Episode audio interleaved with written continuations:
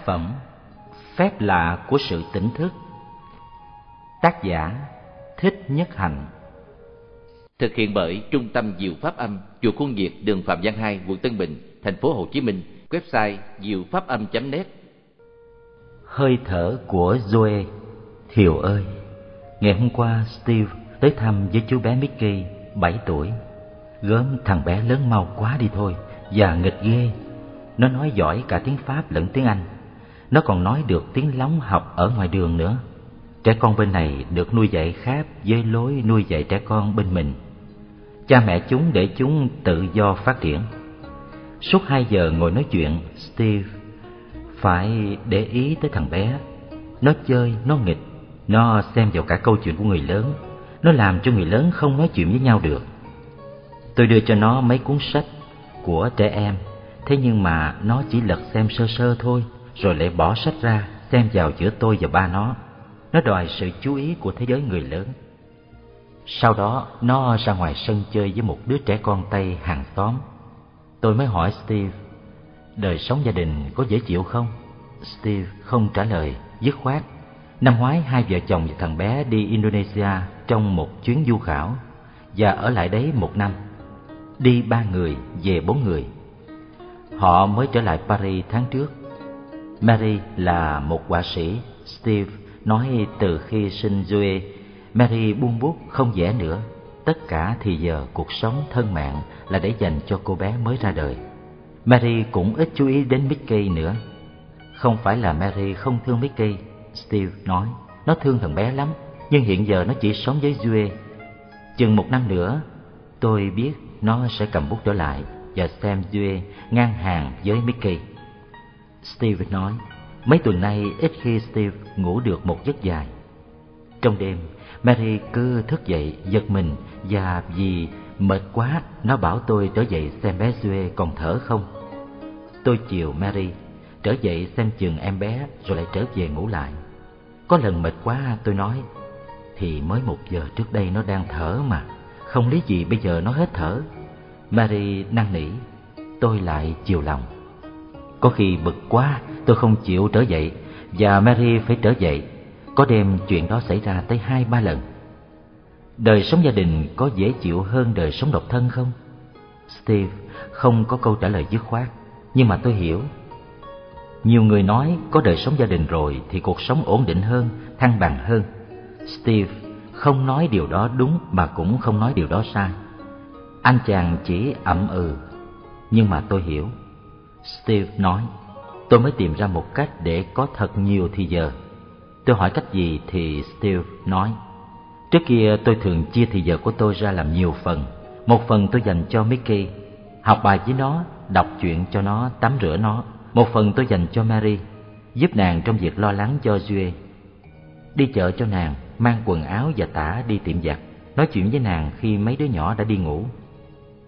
Ngoài những thì giờ dành cho hai người Tôi xem Mary và Duê là một người Bởi vì hơi thở của Duê cũng là hơi thở của Mary nếu một bên không thở được thì bên kia cũng bị ngạt luôn. Tôi còn có thì giờ cho riêng tôi. Tôi đọc, viết, khảo cứu, đi bách bộ. Còn thì giờ đi làm kiếm ăn ở sở thì khác. Đó là thì giờ của sở. Nhưng bây giờ tôi không còn phân chia thì giờ như vậy nữa. Tôi lấy luôn thì giờ của Mary và của Mickey làm thì giờ của tôi. Khi tôi học bài chung với Mickey, tôi không còn có ý niệm đây là thì giờ tôi dành cho Mickey. Sau khi xong việc này, tôi mới thật có thì giờ cho tôi. Trái lại, tôi tìm cách sống cho tôi trong khi học bài với Mickey. Tôi chia sẻ sự có mặt của nó. Tôi tìm được hứng thú trong khi học bài với nó. Và như thế là thì giờ cho nó trở thành thì giờ của tôi. Đối với Mary cũng vậy. Bất ngờ, tự nhiên tôi có vô khối thì giờ cho tôi. Steve vừa nói vừa cười. Tôi thì ngạc nhiên. À cái anh chàng này khôn nhỉ. Điều này anh ta đâu phải nhờ đọc sách mà biết.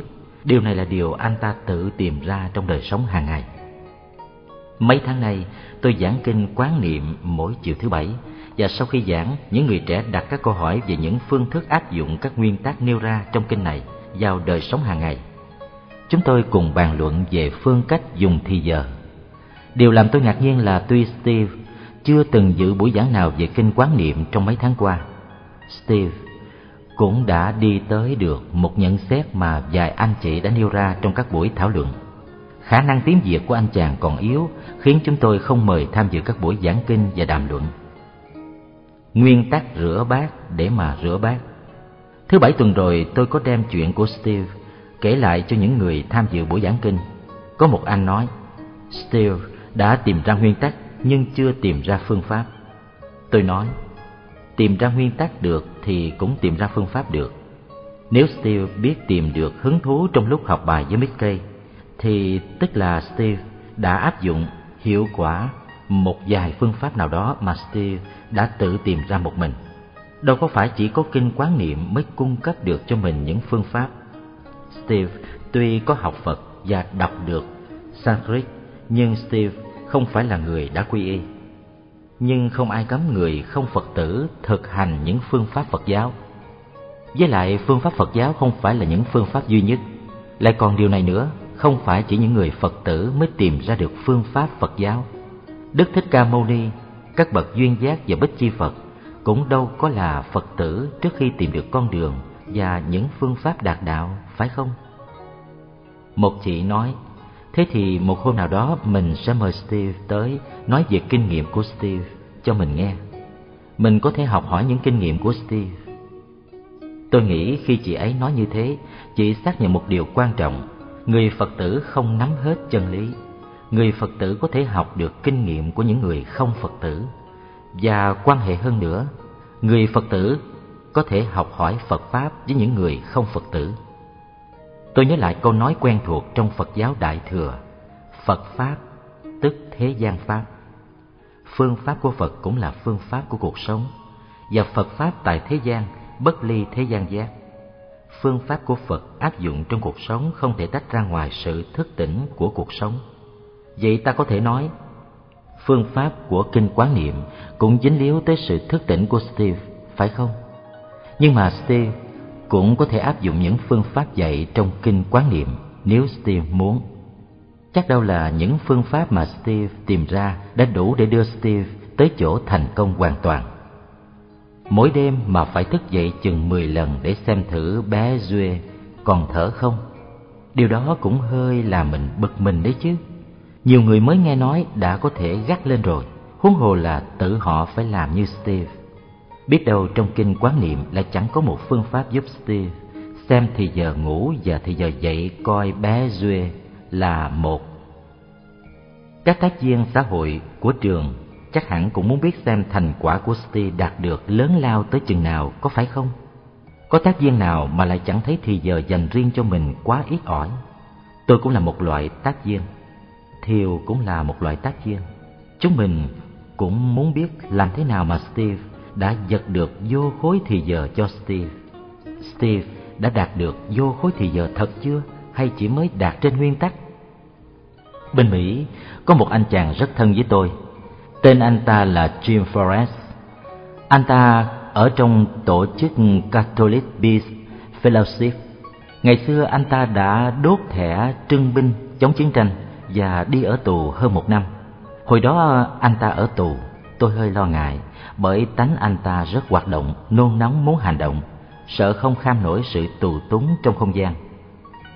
Tôi viết cho anh ta một lá thư rất ngắn rằng Hãy nếm trái quyết của anh hãy hợp nhất với trái quyết của anh bởi vì ngày mai trái quyết ấy không còn nữa.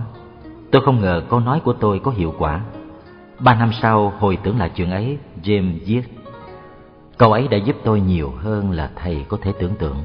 Nhờ câu ấy mà tôi tìm được sự an lạc nơi lao tù làm bạn được với lao tù và sống trong lao tù những ngày lợi lạc james đã tìm được tự do trong lao tù khôi phục được thì giờ và sự sống của mình ngay trong lao tù Jim cũng khá đấy chứ, phải không Thiều? Mùa đông năm kia Jim qua đây chơi, tôi thường hay rửa bát sau khi ăn cơm xong trước khi lên ngồi uống trà. Một tối Jim đòi rửa bát, tôi nói, rửa thì rửa, nhưng phải biết cách rửa. Jim nói, bộ thầy nói tôi không biết cách rửa chén hay sao? Tôi nói, có hai cách rửa chén, cách thứ nhất là rửa để cho rửa xong, cách thứ hai là rửa không phải là để cho rửa xong. Jim thích quá nói, Tôi sẽ chọn cách thứ hai, rửa chỉ để mà rửa thôi. Từ đấy James hay dành rửa chén. Tôi trao trách nhiệm cho anh ta trong cả tuần. Sau đó về xứ, anh ta đã tuyên truyền chủ nghĩa rửa bát để mà rửa bát trong nhiều bài báo. Anh ta tuyên truyền nhiều quá, ngay cả trong gia đình nữa, khiến Laura cười bảo anh. Ở dưới bếp chỉ còn chén bát sạch, nếu anh thích rửa bát quá như thế thì sao anh không xuống đem chén bát sạch ra mà rửa lại một lần nữa đi? Hồi tôi còn làm điệu tại chùa Từ Hiếu, cách đây ba mươi năm. Rửa chén bát không phải là một việc làm dễ chịu lắm đâu nha. Vào những mùa an cư, hai người trị nhật phải nấu cơm và rửa bát có khi cho cả hơn một trăm thầy. Xà phòng không có, chỉ có tro và trấu và bẹ dừa mà thôi. Ngồi trước một đống chén bát lớn như thế rất nản, nhất là nhằm mùa đông, phải nấu một nồi nước nóng khá lớn mới rửa được. Nước lạnh, lạnh buốt. Bây giờ đứng rửa bát trong bếp, có xà phòng nước, có Tissers, Melodies, có nước ấm chảy dưới tay mình, thật là dễ chịu hơn nhiều quá. ấy vậy mà mấy ai đã ưa rửa bát, ai cũng muốn rửa thật mau cho xong để mà lên ngồi chơi. Có nhiều bà đòi chồng mua cho một cái máy rửa chén. Thiêu à, cái máy giặt tôi chịu còn được. Mấy năm ở ngoại quốc tôi chỉ giặt bằng tay, chứ còn cái máy rửa chén thì thật tình tôi chịu không nổi. Các bà ở quê mình sẽ chép miệng, mèn đét ơi, làm biến đến vậy là cùng. Theo tinh thần kinh quán niệm thì trong khi rửa bát mình chỉ nên rửa bát mà thôi. Có nghĩa là khi rửa bát, mình ý thức được rõ ràng sự kiện chính mình đang rửa bát. Mới nghe qua thì chỉ thấy buồn cười thôi. Rửa bát thì có gì hay ho đâu mà phải tập trung ý lực vào đấy nhiều như thế. Nhưng quả thực, Tất cả sự hay ho là nằm ở chỗ đó. Nghe Thiều, Sự kiện tôi đứng đây và rửa những cái bát này Là một sự kiện màu nhiệm. Tôi hoàn toàn là tôi, Làm chủ được hơi thở tôi, Ý thức được sự có mặt Ý thức tâm ý và hành động của tôi Tôi không bị động trong hoàn cảnh như một cái nút chai bị những đợt sóng trên mặt biển dùi dập và lôi kéo. Tâm ý tôi không tán thất trong loạn tưởng như một mớ bọt biển trên đầu sóng, tan nát thảm thương khi làn sóng đập vào gần đá. Làm hòa bình với mối quyết Nếu trong lúc rửa bát mà ta chỉ nghĩ tới tách trà, nghĩ tới sự nghỉ ngơi hay bất cứ một công chuyện nào trong tương lai, và chỉ muốn cho việc rửa bát qua mau, xem việc rửa bát như một cực hình, thì ta không rửa bát để mà rửa bát, ta không sống trong thời gian rửa bát. Ta không chứng thực được phép lạ của sự sống trong thời gian rửa bát. Không biết rửa bát thì khi cầm tách trà lên có thể ta cũng không biết uống trà. Cầm tách trà lên ta có thể chỉ nghĩ đến những chuyện khác mà không biết là ta đang nâng tách trà trong tay. Cứ như thế ta bị thâu hút vào trong tương lai bị con ma dị lai thâu hút hết hồn vía đi ngang sự sống mà không sống được giây phút nào của cuộc sống Câu chuyện muối quyết của James cũng đã xảy ra trong trường hợp này. Có lần lâu lâu lắm rồi, James ngồi ăn quyết với tôi mà cứ phóng tưởng về công việc tương lai.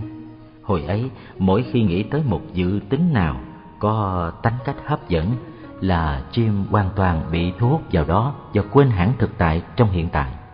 Tai Jim bóc vỏ quyết và miệng chim nhai hết muối này đến muối quyết nọ. Thế mà chim đâu có biết là mình đang ăn quyết Tôi mới nói với chàng ta, Này, thì anh hãy ăn muối quýt của anh đi đã. Chim giật mình thức giấc. Lúc đó anh ta đang ăn hết muối quýt này đến muối quýt khác không ngừng. Thế mà tôi lại nhắc anh ăn quýt, Làm như là anh đang không ăn quýt. Mà thực ra anh đâu có đang ăn quýt, Anh ta đang ăn cái dự tính của anh mà. Người xưa nói Tâm bất tại yên Thị nhi bất kiến Thính nhi bất văn Thực nhi bất tri kỹ dị Tâm ý không có mặt thì nhìn mà không thấy, nghe mà không nghe, ăn mà không biết mùi vị. Tâm bất tại tức là sự vắng mặt của ý thức. Một trái quyết có nhiều muối, ăn được một muối quyết thì có thể ăn được hết trái quyết. Còn nếu một muối mà cũng không ăn được thì cả trái quyết cũng không ăn được. James là một anh chàng thông minh. Anh ta dừng tay lại, nghe sự có mặt của muối quyết trên lưỡi mình ăn muối quyết đó một cách thật đàng hoàng và gật đầu trước khi đưa tay gỡ một muối quyết khác. Sau này, như Thiều biết, anh ta đã có thể xem lao tù như là một muối quyết và làm hòa bình với muối quyết đó. Hồi tôi mới vào thiền viện cách đây cũng đã trên 30 năm, các thầy trao cho tôi tập Tỳ Ni Nhật Dụng Thiết Yếu của Thiền sư Độc Thể, Chùa Bảo Sơn và bảo tôi học thuộc lòng. Đây là một tập sách mỏng chừng 40 trang thôi, ghi chép những ý tưởng mà thiền sư độc thể đã dùng để thắp sáng tâm ý của ông trong mọi cử chỉ hành động. Ví dụ khi mới tỉnh giấc vào lúc ban mai, ông cho khởi dậy ý tưởng này trong trí. Vừa mới tỉnh giấc, tôi mong cho mọi người chóng đạt được trạng thái tỉnh thức lớn, hiểu biết thấu suốt mười phương. Khi múc nước rửa tay, ông sử dụng ý tưởng này để tự đưa mình về trạng thái ý thức. Múc nước rửa tay Tôi mong cho mọi người có những bàn tay trong sạch để đón nhận lấy chân lý. Toàn tập tỳ ni nhật dụng thiết yếu chỉ có những câu như thế, mục đích là giúp người hành giả mới vào đạo nắm lấy được tâm ý mình. Thiền sư độc thể đã giúp cho các hành giả mới bước vào đạo thực hiện những điều dạy trong kinh quán niệm một cách tương đối dễ dàng. Mỗi khi mặc áo rửa chân đi cầu, trải chiếu, gánh nước, súc miệng, vân vân người hành giả đều có thể mượn một ý tưởng trong tỳ ni nhật dụng để nắm bắt tâm ý. Kinh Quán Niệm nói, khi đi, hành giả ý thức rằng mình đang đi, khi đứng, ý thức rằng mình đang đứng, khi ngồi, ý thức rằng mình đang ngồi, khi nằm, ý thức rằng mình đang nằm. Bất cứ thân thể mình đang được sử dụng trong tư thế nào, hành giả cũng ý thức được tư thế ấy của thân thể. Cứ như thế, hành giả sống trong sự thường trực quán niệm thân thể. Ý thức được những tư thế của thân thể, tuy vậy vẫn chưa đủ. Kinh quán niệm nói ta còn phải ý thức về mọi hơi thở, mọi động tác, mọi hiện tượng sinh lý, vật lý, cảm giác và tư duy liên hệ tới bản thân nữa. Nhưng quan niệm như thế để làm gì? Thì giờ đâu để mà quán niệm? Một tác viên nếu bỏ cả ngày để làm việc quán niệm thì còn thì giờ đâu nữa để làm công việc tác động quần chúng trong phạm vi tái thiết và phát triển xã hội. Anh chàng Steve của chúng ta làm thế nào mà có thì giờ để vừa làm việc quán niệm, vừa học bài với Mickey, vừa đem tả lót cho Zoe tới tiệm giặt. Phép lạ là đi trên mặt đất. Steve có nói là từ khi biết lấy thì giờ của Mickey và Marie làm thì giờ của mình thì chàng ta có vô hối thì giờ, nhưng đó có thể mới là đứng trên nguyên tắc mà thôi. Bởi vì Steve có thể quên lãng trong khi học bài với Mickey, Steve có thể quên rằng thì giờ của Mickey cũng là thì giờ của mình. Và như vậy Steve có thể đánh mất thì giờ như chơi.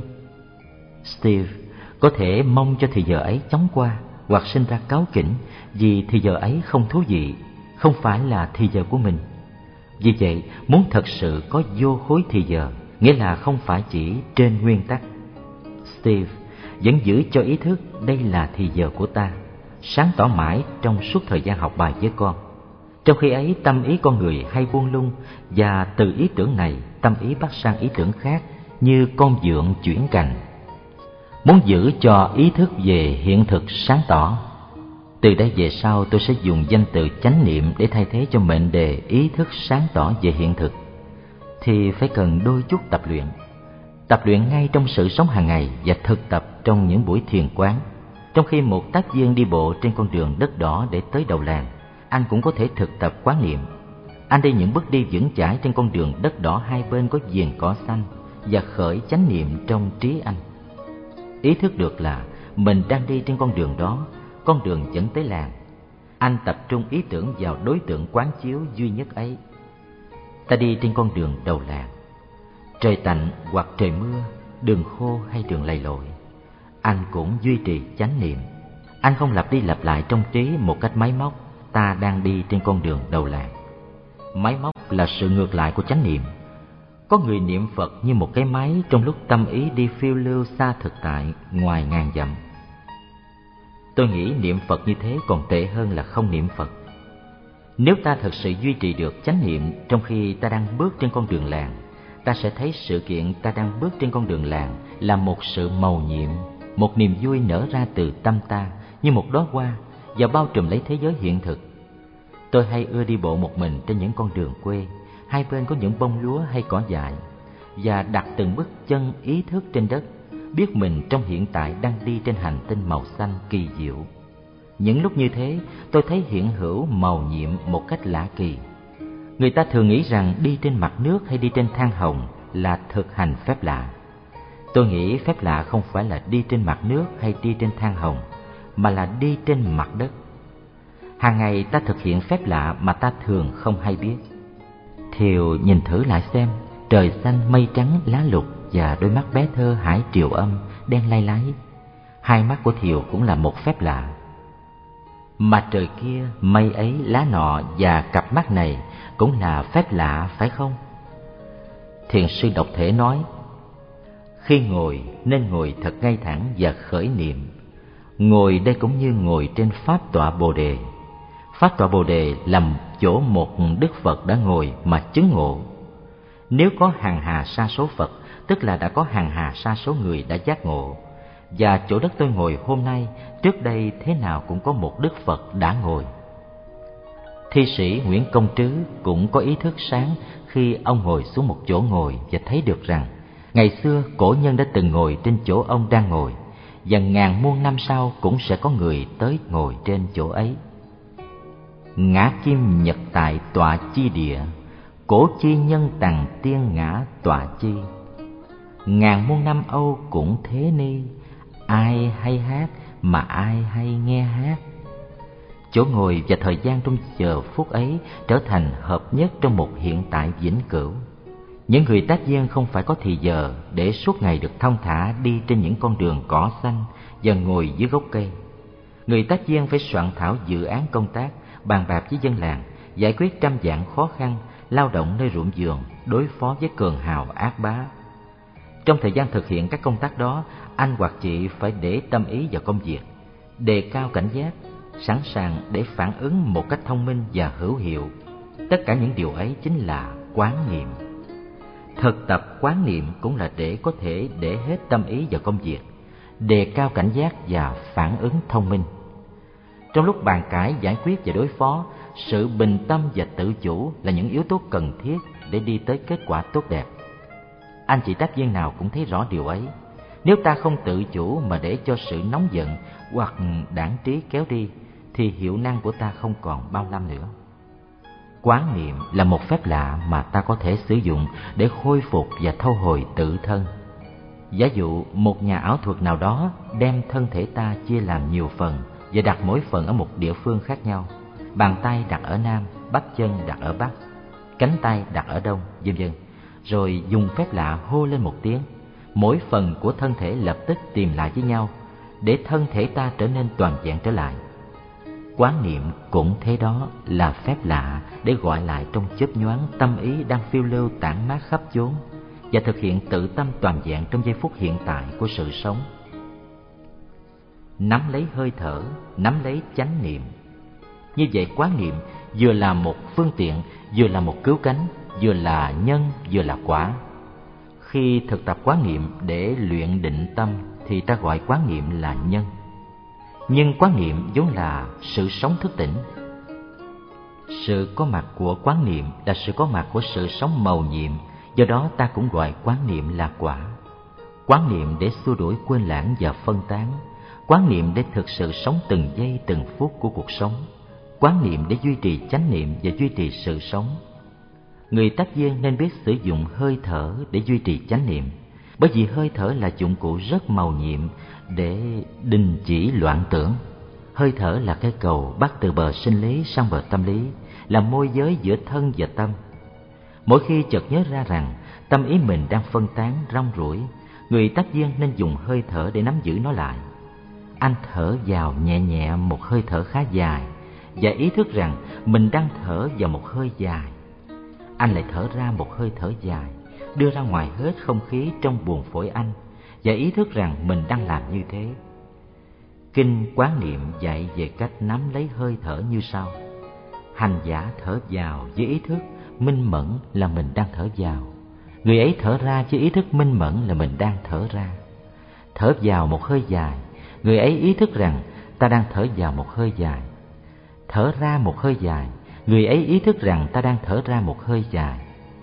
Thở vào một hơi ngắn, người ấy ý thức là ta đang thở vào một hơi ngắn. Thở ra một hơi ngắn, người ấy ý thức là ta đang thở ra một hơi ngắn. Người ấy tự mình luyện tập như sau. tôi có ý thức rõ rệt về trọn cả hơi thở mà tôi đang thở vào tôi có ý thức rõ rệt về trọn cả hơi thở mà tôi đang thở ra tôi đang thở vào và làm cho sự điều hành trong thân thể tôi trở nên tĩnh lặng. Tôi đang thở ra và làm cho sự điều hành trong thân thể tôi trở nên tĩnh lặng. Trong một tu viện phật giáo, vị nào cũng được khuyến khích sử dụng hơi thở để đình chỉ loạn tưởng, tập trung tâm ý và thực hiện định lực. Định lực là sức mạnh của sự tập trung tâm ý, là năng lực để có thể làm phát khởi sự tỉnh thức lớn. Nhưng sự tỉnh thức lớn cũng là một sự tỉnh thức khi người tác viên nắm lấy hơi thở mình, anh ấy đã là một người tỉnh thức rồi. Để duy trì chánh niệm lâu dài, ta nên tiếp tục nắm lấy hơi thở. Mùa này ở đây lá vàng rơi đẹp lắm. Đi ở gian rừng khoảng 15 phút trong chánh niệm, giữ lấy hơi thở, tôi thấy khỏe khoắn và tỉnh táo lạ. Tôi xúc tiếp được với từng chiếc lá. Khi thiều đi một mình ở trên một con đường quê, thiều dễ nắm giữ chánh niệm hơn. Nếu thiều có một người bạn cùng đi bên cạnh không nói năng gì, cùng nắm lấy hơi thở, thì thiều cũng vẫn nắm giữ chánh niệm một cách dễ dàng. Nhưng khi người bạn đi bên cạnh hỏi chuyện thiều, thì sự tình trở nên khó khăn hơn chút ít. Nếu thiều khởi ra trong tâm ý niệm các anh chàng này cứ hỏi chuyện hoài, không để cho mình chánh niệm, thì thiều dễ trở thành bực mình. Nhưng nếu thiều tự nhủ, anh chàng hỏi chuyện thì hỏi chuyện, mình trả lời thì trả lời, nhưng mình vẫn nắm giữ chánh niệm biết mình với anh chàng đang đi trên đường với nhau, biết anh chàng hỏi gì và biết mình trả lời những gì. Giả lại dù sao, mình vẫn có thể còn nắm lấy hơi thở. Nghĩ như vậy, thiều tiếp tục duy trì chánh niệm. Biết rằng trường hợp này hơi khó hơn trường hợp đi bộ một mình, nhưng cứ thực tập để từ từ đạt đến một khả năng tập trung tâm ý lớn hơn. Có câu ca dao nói, thứ nhất là tu tại gia, thứ nhì tu chợ, thứ ba tu chùa trong hoàn cảnh náo nhiệt phiền toái mà giữ được chánh niệm, đó mới là làm được chuyện khó, có phải không? Đếm hơi thở và theo hơi thở. Trong kinh điển, phật thường dạy nên sử dụng hơi thở để luyện thành sự định tâm. Có một bài kinh đặc biệt nói về sự sử dụng hơi thở để duy trì chánh niệm, gọi là kinh an bang thủ ý. Kinh này được một thiền sư Việt Nam gốc Trung Á tên là Khương Tăng Hội dịch và chú giải vào khoảng đầu thế kỷ thứ ba Tây lịch. Anapana là hơi thở, dịch âm là Anapana. Tăng Hội viết vắn tắt là An Bang. Còn Sati có nghĩa là niệm, quán niệm hay chánh niệm. Thời ấy Tăng Hội dịch là thủ ý, tức là giữ gìn tâm ý Vậy kinh An Bang Thủ Ý là kinh dạy giữ gìn tâm ý bằng cách sử dụng hơi thở. Kinh này là kinh thứ 118 trong Trung Bộ Kinh, dạy 16 phương pháp sử dụng hơi thở. Tôi sẽ đính kèm theo đây một bản dịch kinh quán niệm và một bản tóm tắt kinh An Bang Thủ Ý cùng một vài đoạn kinh khác để thiều và các bạn dùng. Trong những lớp hướng dẫn thiền tập cho người ngoại quốc, tôi thường đề nghị những phương pháp mà tôi đã từng thí nghiệm những phương pháp thật đơn giản. Ví dụ đối với người mới tập, tôi đề nghị phương pháp đo chiều dài của hơi thở. Tôi mời một học viên nằm xuống và thở một cách tự nhiên, rồi tôi mới mời mọi người quan sát và chỉ cho họ thấy những điều đơn giản như sau.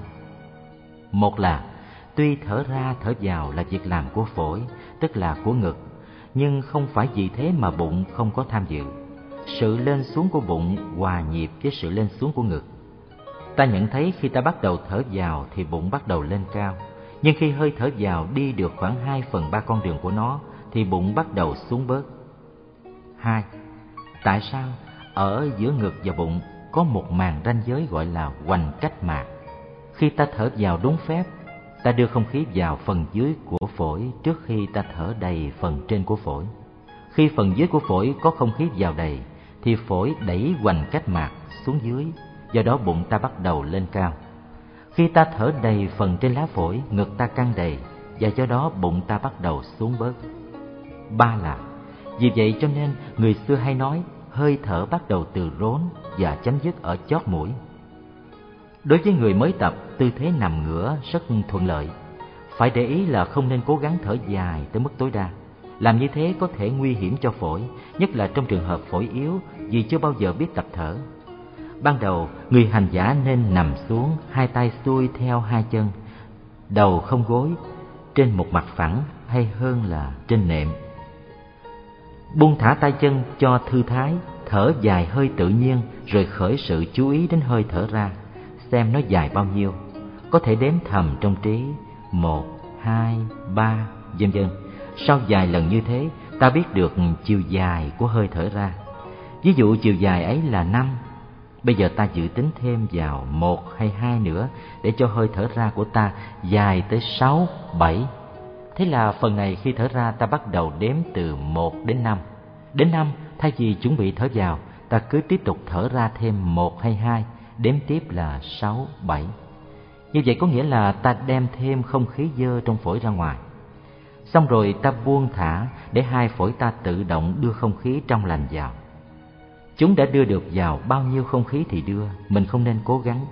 Cố nhiên là chiều dài của hơi thở vào sẽ ngắn hơn chiều dài của hơi thở ra. Nhưng ta nên đếm thầm để biết nó dài bao nhiêu.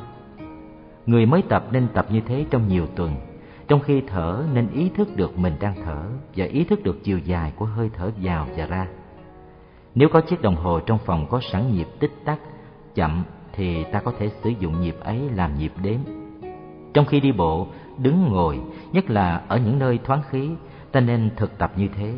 Khi đi bộ ta nên dùng bước chân để đếm, rất tốt. Chừng một tháng sau, khoảng cách giữa chiều dài của hơi thở vào và chiều dài của hơi thở ra sẽ rút ngắn lại. Bây giờ ta có thể cho hai hơi thở ra và vào bằng nhau, nghĩa là nếu thở ra sáu thì thở vào cũng là sáu. Tuy nhiên, nếu thấy hơi mệt thì nên dừng lại. Nếu không mệt thì ta cũng nên thực tập có giới hạn. Ví dụ từ 10 đến 20 hơi thở. Khi thấy hơi mệt, ta phải thở lại bình thường. Sự khỏe mệt là hai tiêu chuẩn rất tốt, nó báo hiệu cho ta nên nghỉ hay có thể tiếp tục. Khi đếm ta có thể dùng con số hay dùng một mệnh đề ta ưa thích. Ví dụ nếu đó là số 6, ta có thể dùng mệnh đề hiện hữu quanh tôi màu nhiệm hay tâm tôi thanh tịnh an lạc. Nếu đó là số 7, ta có thể dùng mệnh đề tôi bước từng bước trên trái đất hay Nam mô Bổn sư Thích Ca Mâu Ni Phật, vân vân. Khi đi bách bộ, mỗi tiếng nhịp theo một bước chân. Hơi thở phải thật nhẹ nhàng, đều đặn, trôi chảy tiếp nối như một lạch nước trôi trên các miệng. Hơi thở phải thật im lặng, im lặng đến nỗi người ngồi gần cũng không nghe thấy mình thở. Hơi thở nên uyển chuyển như một dòng sông, một con rắn nước đang bò, chứ không thể như một dãy núi lởm chởm hay như nhịp phi của một con ngựa. Chủ động được hơi thở mình như thế, tức là chủ động được thân tâm mình. Mỗi khi tâm ý tán loạn mà ta khó dùng những biện pháp khác để nhiếp phục, thì phương pháp quan sát hơi thở phải được đem ra áp dụng. Mới ngồi xuống để thiền định, người hành giả sau khi điều chỉnh tư thế ngồi, liền điều chỉnh ngay hơi thở. Ban đầu thở tự nhiên, rồi làm cho hơi thở dịu dần, êm dần, lắng dần, sâu dần và dài dần. Trong suốt thời gian từ khi ngồi xuống cho đến khi hơi thở đã trở nên im lặng, sâu thẳm, hành giả ý thức được tất cả những gì đang trải qua. Như Kinh Quán Niệm nói, tôi đang thở vào và biết rõ là tôi đang thở vào. Tôi đang thở ra và biết rõ là tôi đang thở ra. Tôi đang thở vào một hơi ngắn và biết rõ ràng là tôi đang thở vào một hơi ngắn. Tôi đang thở ra một hơi ngắn và biết rằng tôi đang thở ra một hơi ngắn. Tôi đang thở vào một hơi dài và biết rõ rằng tôi đang thở vào một hơi dài. Tôi đang thở ra một hơi dài và biết rõ rằng tôi đang thở ra một hơi dài. Tôi ý thức trọn vẹn về cả chiều dài hơi thở mà tôi đang thở vào. Tôi ý thức trọn vẹn về cả chiều dài hơi thở mà tôi đang thở ra. Tôi đang thở vào và làm cho sự điều hòa của cả thân thể tôi trở nên tĩnh lặng. Trong khoảng từ 10 đến 20 phút, tâm ý của hành giả lắng xuống như hồ nước trong và không bị lôi kéo và phân tán nữa. Phương pháp theo dõi hơi thở làm cho hơi thở tĩnh lặng và điều phục hoàn toàn được hơi thở, được gọi là phương pháp tùy tức. Tùy là theo dõi, tức là hơi thở. Tùy tức là theo dõi hơi thở. Nếu thấy phương pháp theo dõi hơi thở hơi khó thì có thể thay bằng phương pháp đếm hơi thở. Thở vào đếm một, thở ra đếm một, thở vào đếm hai, thở ra đếm hai. Thở cho đến hơi thứ mười thì bắt đầu trở lại số một. Trong lúc thở như thế, sự đếm số là sợi dây buộc tâm vào hơi thở. Ban đầu đếm là để chú ý, kéo nếu không chú ý thì đếm lộn. Đó là hình thức định tâm sơ đẳng nhất. Cột được tâm vào sự đếm rồi, đạt tới cái định tâm sơ đẳng ấy rồi, thì bắt đầu bỏ sự đếm mà theo dõi hơi thở. Phương pháp đếm hơi thở được gọi là phương pháp sổ tức. Sổ là đếm, tức là hơi thở. Những lúc tâm trí bị phân tán khó tập trung để quán niệm, ta lại nắm lấy hơi thở. Nắm lấy hơi thở cũng là quán niệm. Hơi thở là một phương tiện thần diệu để nắm lấy tâm ý. Giới thứ bảy của dòng tu tiếp hiện cũng đặc biệt chú trọng tới hơi thở. Không được buông thả theo loạn tưởng và hoàn cảnh để tự đánh mất mình. Phải biết dùng hơi thở để nắm lấy thân tâm, thực hiện chánh niệm, phát triển định tuệ và đi tới trên con đường thành tựu đạo nghiệp. Mỗi động tác là một lễ nghi. Thiều ơi, tôi thường nghe một ví dụ này khá hay về hơi thở. Có một bức tường cao, không có cách gì leo lên đứng phía trên được. Duy chỉ có sợi chỉ mong manh dắt qua bức tường. Người khôn khéo sẽ buộc đầu sợi chỉ ấy vào một sợi dây gai, rồi qua bên kia kéo dần sợi chỉ xuống để cho sợi dây gai dắt lên thay thế.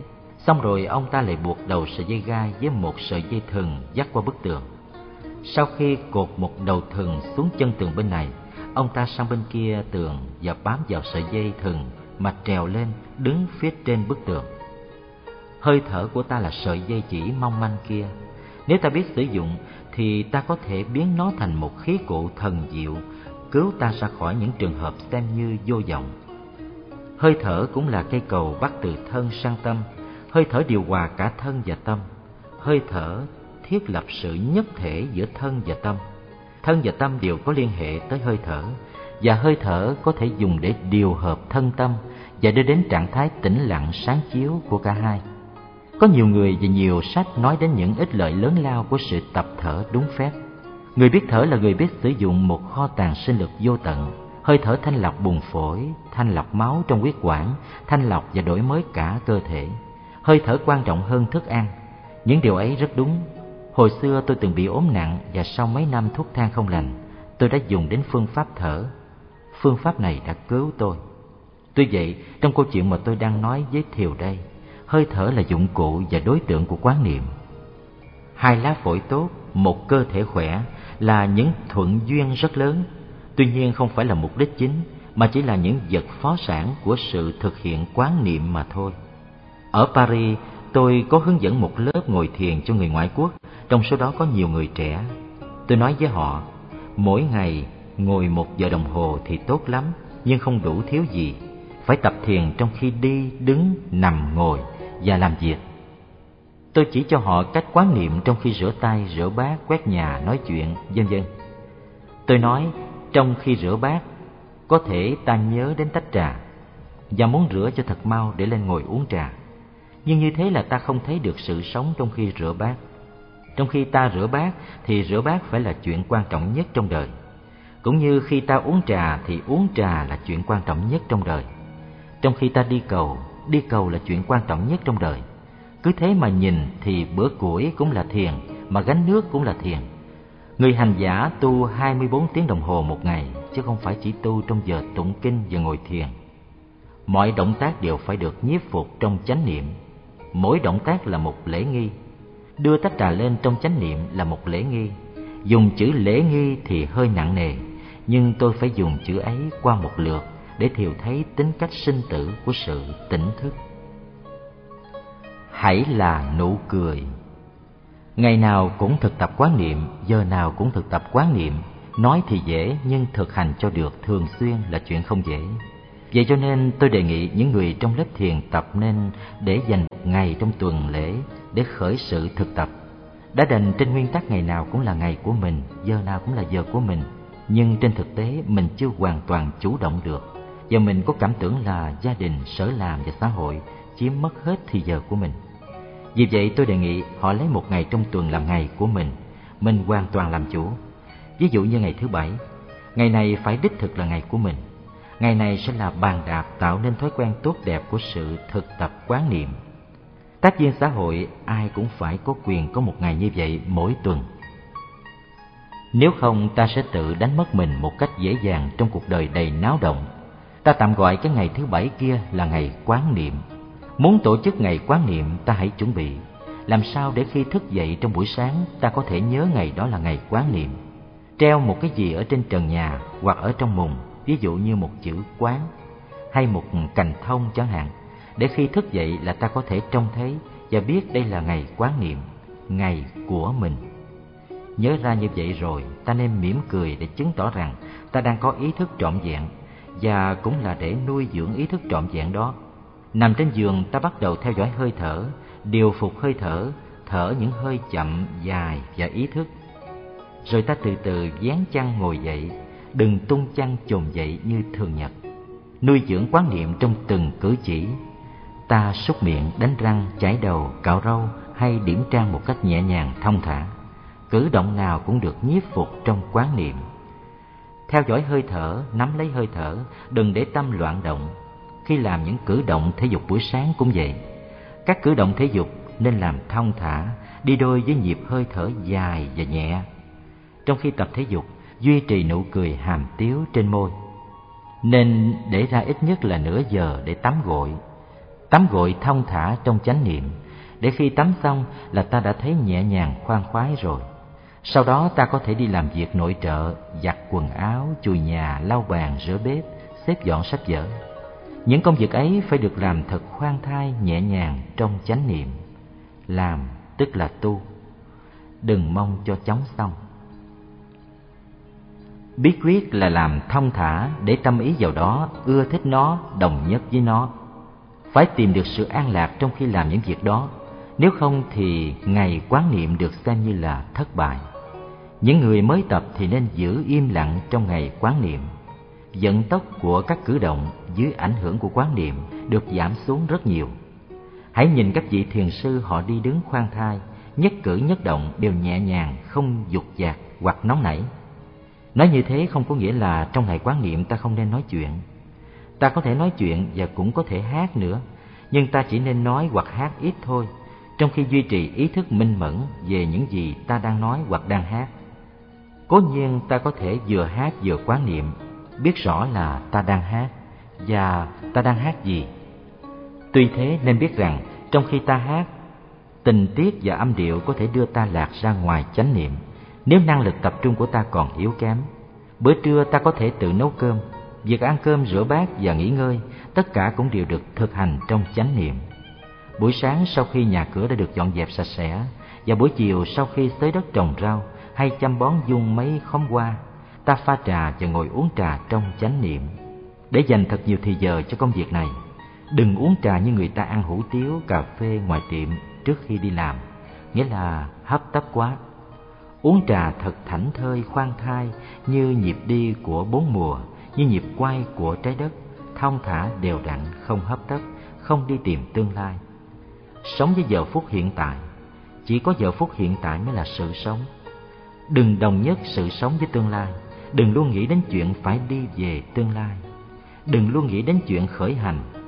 Ngày xưa, trong bướm bay giường cải hoa vàng, Tôi viết, Em hãy là đóa hoa đứng yên bên hàng dậu Là nụ cười là một phần của hiện hữu nhiệm màu. Tôi đứng đây chúng ta không cần khởi hành. Quê hương chúng tôi đẹp như quê hương của tuổi thơ. Xin đừng ai xâm phạm, tôi vẫn còn hát ca. Buổi chiều ta có thể đọc kinh, chép kinh, viết thơ cho bạn, làm bất cứ việc gì mà ta thích, trừ công việc trong tuần. Tôi nhắc em là làm gì cũng làm trong chánh niệm buổi tối ăn ít ít thôi. Khoảng 10 giờ đến 11 giờ ta ngồi thiền. Đến nửa đêm, sau khi đi bách bộ chừng một giờ để thở không khí trong lành, theo dõi hơi thở bằng quán niệm, đo chiều dài hơi thở bằng bước chân, ta về phòng và đi ngủ trong chánh niệm. Thiều ơi, thế nào mình cũng phải tìm cách để tôn trọng tuyệt đối ngày quán niệm của tác viên. Ngày ấy cần thiết quá và ảnh hưởng tốt đến những người khác trong tuần rất nhiều mười mấy năm về trước nhờ ngày bình tĩnh quán niệm ấy mà chú văn và các anh chị trong dòng tiếp hiện đã hướng dẫn được trường đi qua nhiều giai đoạn bão táp Thực tập ngày quán niệm được trong vòng ba tháng thì ta đã thấy có sự thay đổi quan trọng trong đời sống của chúng ta rồi. Từ ngày quán niệm, sự thực tập sẽ lan qua những ngày khác trong tuần và ta sẽ có thể tu không phải một ngày trong một tuần mà bảy ngày trong một tuần. Thiều đã thấy ra ngày quán niệm là một bàn đạp quan trọng hay chưa? Thức dậy giữa làng hồng Không những tác viên cần có một ngày trong mỗi tuần Họ còn cần có một tháng trong mỗi năm nữa Chắc Thiều còn nhớ là thơ tôi viết để trả lời thầy Châu Toàn về dự tính làng Hồng. Làng Hồng là một quê hương tâm linh cho người tác viên, cũng như phương bối là quê hương tâm linh cho chúng ta ngày xưa vậy. Chúng ta phải có làng Hồng để trở về sau những đợt công tác. Ở đây ta trồng cây, trồng rau thơm, đi bách bộ, chơi với trẻ trong làng, thực tập quán niệm và thiền tọa. Thầy Châu Toàn trong một lá thư cho tôi đã nói đến dự tính ấy và gọi khu làng quê hương tâm linh này là làng thanh niên phụng sự xã hội. Thầy có nói cho tôi hay rằng khu vực chọn lựa có thể nằm ở gần miền cao nguyên và như thế có thể hợp với cây hồng. Tôi nói như thế thì đặt tên làng là làng hồng thì nhẹ và đẹp hơn tên kia. Thầy cho Toàn là một nghệ sĩ cho nên tôi rất trông cậy nơi thầy về khía cạnh nghệ thuật của làng. Tôi có dặn thầy nên giữ tất cả những tảng đá lớn nhỏ có mặt trong khu đất, dù dưới suối hay trên đồi. Tôi lại dặn thầy đi đánh dấu tất cả cây lớn nhỏ nào có giá trị nghệ thuật để giữ lại. Làng sẽ có công viên, rừng cây và rất nhiều con đường đi bộ. Làng sẽ có nhiều vườn hồng và tên làng do đó mà có. Làng sẽ có nhiều lô đất, mỗi tác viên có một lô đất.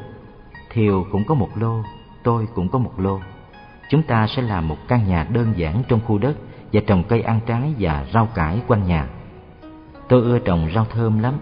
Tôi sẽ trồng sau nhà của tôi nhiều thứ rau thơm, cây ngò, cây quế, cây húng, cây tía tô, cây kinh giới, cây tần ô, cây rau răm, cây lá lốt, cây xả, một dàn mướp ngọt và có thể có cả một dàn hoa lý trước nhà.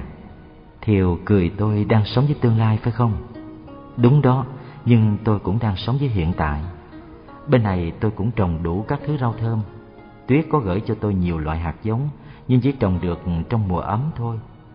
Làng hồng đối với tôi đã là một thực tại rồi. Làng hồng cũng đã bắt đầu có mặt nơi Thiều. Thiều và các bạn nên xúc tiến việc thành lập làng hồng. Làng hồng là hình ảnh tươi mát trong lòng mọi chúng ta. Làng hồng cũng là hình ảnh ấm áp. Các anh chị tác viên khi lập gia đình cũng nên về cư trú tại làng Hồng. Sau này tôi cũng về làng Hồng. Làng Hồng sẽ có hợp tác xã. Mình sẽ săn sóc cho làng, tổ chức sinh hoạt cho trẻ con và tạo nên nếp sinh hoạt tâm linh cho mọi người. Mỗi tác viên khi về đến làng Hồng là thấy thoải mái. Trong một tháng cư trú tại làng Hồng, người tác viên chơi đùa với trẻ con, đọc sách, nằm võng, trồng rau, ngồi thiền, rũ bỏ những bụi bặm phiền não, luyện thêm ý chí, thêm yêu thương. Hạt sỏi dưới lòng sông cát mịn. Tác viên ngồi thiền để làm gì? Trước hết là để thực hiện một sự nghỉ ngơi toàn vẹn. Thiều nên biết rằng giấc ngủ cũng chưa hẳn là hình thức nghỉ ngơi toàn vẹn. Ngủ với thần kinh căng thẳng, với những bắp thịt trên mặt và trên tay chân co rút, với những giấc mộng nặng nề. Ngủ như thế không phải là nghỉ ngơi Nằm cũng chưa phải là nghỉ ngơi, nhất là khi còn trăn trở bất an. Nằm dài, xuôi tay chân, đầu không kê lên gối là một tư thế rất tốt để tập thở và để buông thả các bắp thịt cho thư thái. Nhưng nằm thì dễ ngủ. Với lại nằm thì không đi sâu vào thiền quán được bằng ngồi. Ta có thể tạo nên sự nghỉ ngơi toàn diện trong tư thế ngồi và tiếp đó có thể đi sâu hơn trong thiền quán để đối trị lại những trở ngại tâm lý của ta. Tôi biết các tác viên có nhiều người biết ngồi kiết già, bàn chân trái đặt trên bắp chân phải và bàn chân phải đặt trên bắp chân trái. Cũng có người chỉ có thể ngồi bán già, bàn chân trái đặt trên bắp chân phải hoặc bàn chân phải đặt trên bắp chân trái. Tại lớp thiền tập ở Ba Lê, có người không ngồi được trong các tư thế trên. Tôi khuyên họ ngồi theo lối người Nhật, hai gối song song, hai sóng bàn chân ướp xuống làm nơi nương tựa cho thân hình.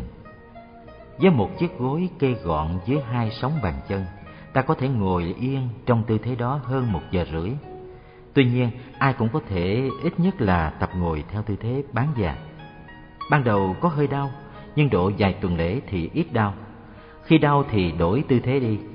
hoặc đổi vị trí của ờ, bàn chân cho nhau. Trong trường hợp kiết già hay bán già, ta nên kê phía dưới mông một cái gối để cho hai đầu gối chút xuống. Như vậy là ta có ba điểm tựa, thế ngồi như vậy là rất vững chắc. Sống lưng ta giữ cho thật thẳng, đây là một điều quan trọng. Đầu và cổ giữ thẳng theo sống lưng, thật thẳng nhưng không cứng ngắc như gỗ. Mắt nhìn xuống, khoảng hai thước về phía trước, miệng giữ nụ cười hàm tiếu. Bây giờ ta bắt đầu theo dõi hơi thở của ta và cũng bắt đầu buông thả mọi bắp thịt trong người. Chỉ giữ xương sống thật thẳng và theo sát hơi thở. Còn bao nhiêu thứ còn lại hãy buông thả hết, buông thả hết. Muốn buông thả những bắp thịt chằng chịt trên mặt, những bắp thịt co lại vì lo âu, cáu kỉnh, sợ hãi hay buồn phiền, ta hãy gọi về trên môi nụ cười hàm tiếu, nụ cười chớm nở. Nụ cười tới thì các bắp thịt kia bắt đầu được buông thả. Ta duy trì nụ cười ấy càng lâu càng quý, nụ cười mà thiều thấy nở hoài trên mặt Phật. Ta đặt lòng bàn tay trái ngửa ra trong lòng bàn tay mặt. Ta buông thả mọi bắp thịt trong bàn tay, trong ngón tay, trong cánh tay, trong bắp chân. Hãy để cho tất cả trôi đi như những dây rong rêu trôi theo dòng nước, trong khi tảng đá dưới nước vẫn nằm yên bất động. Chỉ giữ lấy hơi thở và nụ cười hàm tiếu trên môi.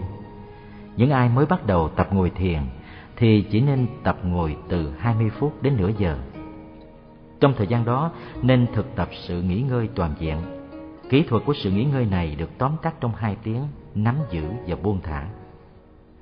Nắm giữ hơi thở và buông thả tất cả những gì còn lại. Buông thả tất cả các bắp thịt trong châu thân. Trong khoảng 15 phút, hành giả có thể đạt tới sự tĩnh lặng và an lạc, duy trì trạng thái tĩnh lặng và an lạc ấy. Có người xem thiền tọa như một cực hình, muốn cho thì giờ qua mau để nằm nghỉ. Trong trường hợp này ta thấy đương sự chưa biết ngồi thiền. Biết ngồi thiền thì tự khắc tìm thấy sự khỏe khoắn và an lạc ngay trong tư thế ngồi. Tôi thường đề nghị những người này dùng hình ảnh hạt sỏi rơi trong dòng sông để thực hiện sự an nghỉ trong thiền tọa.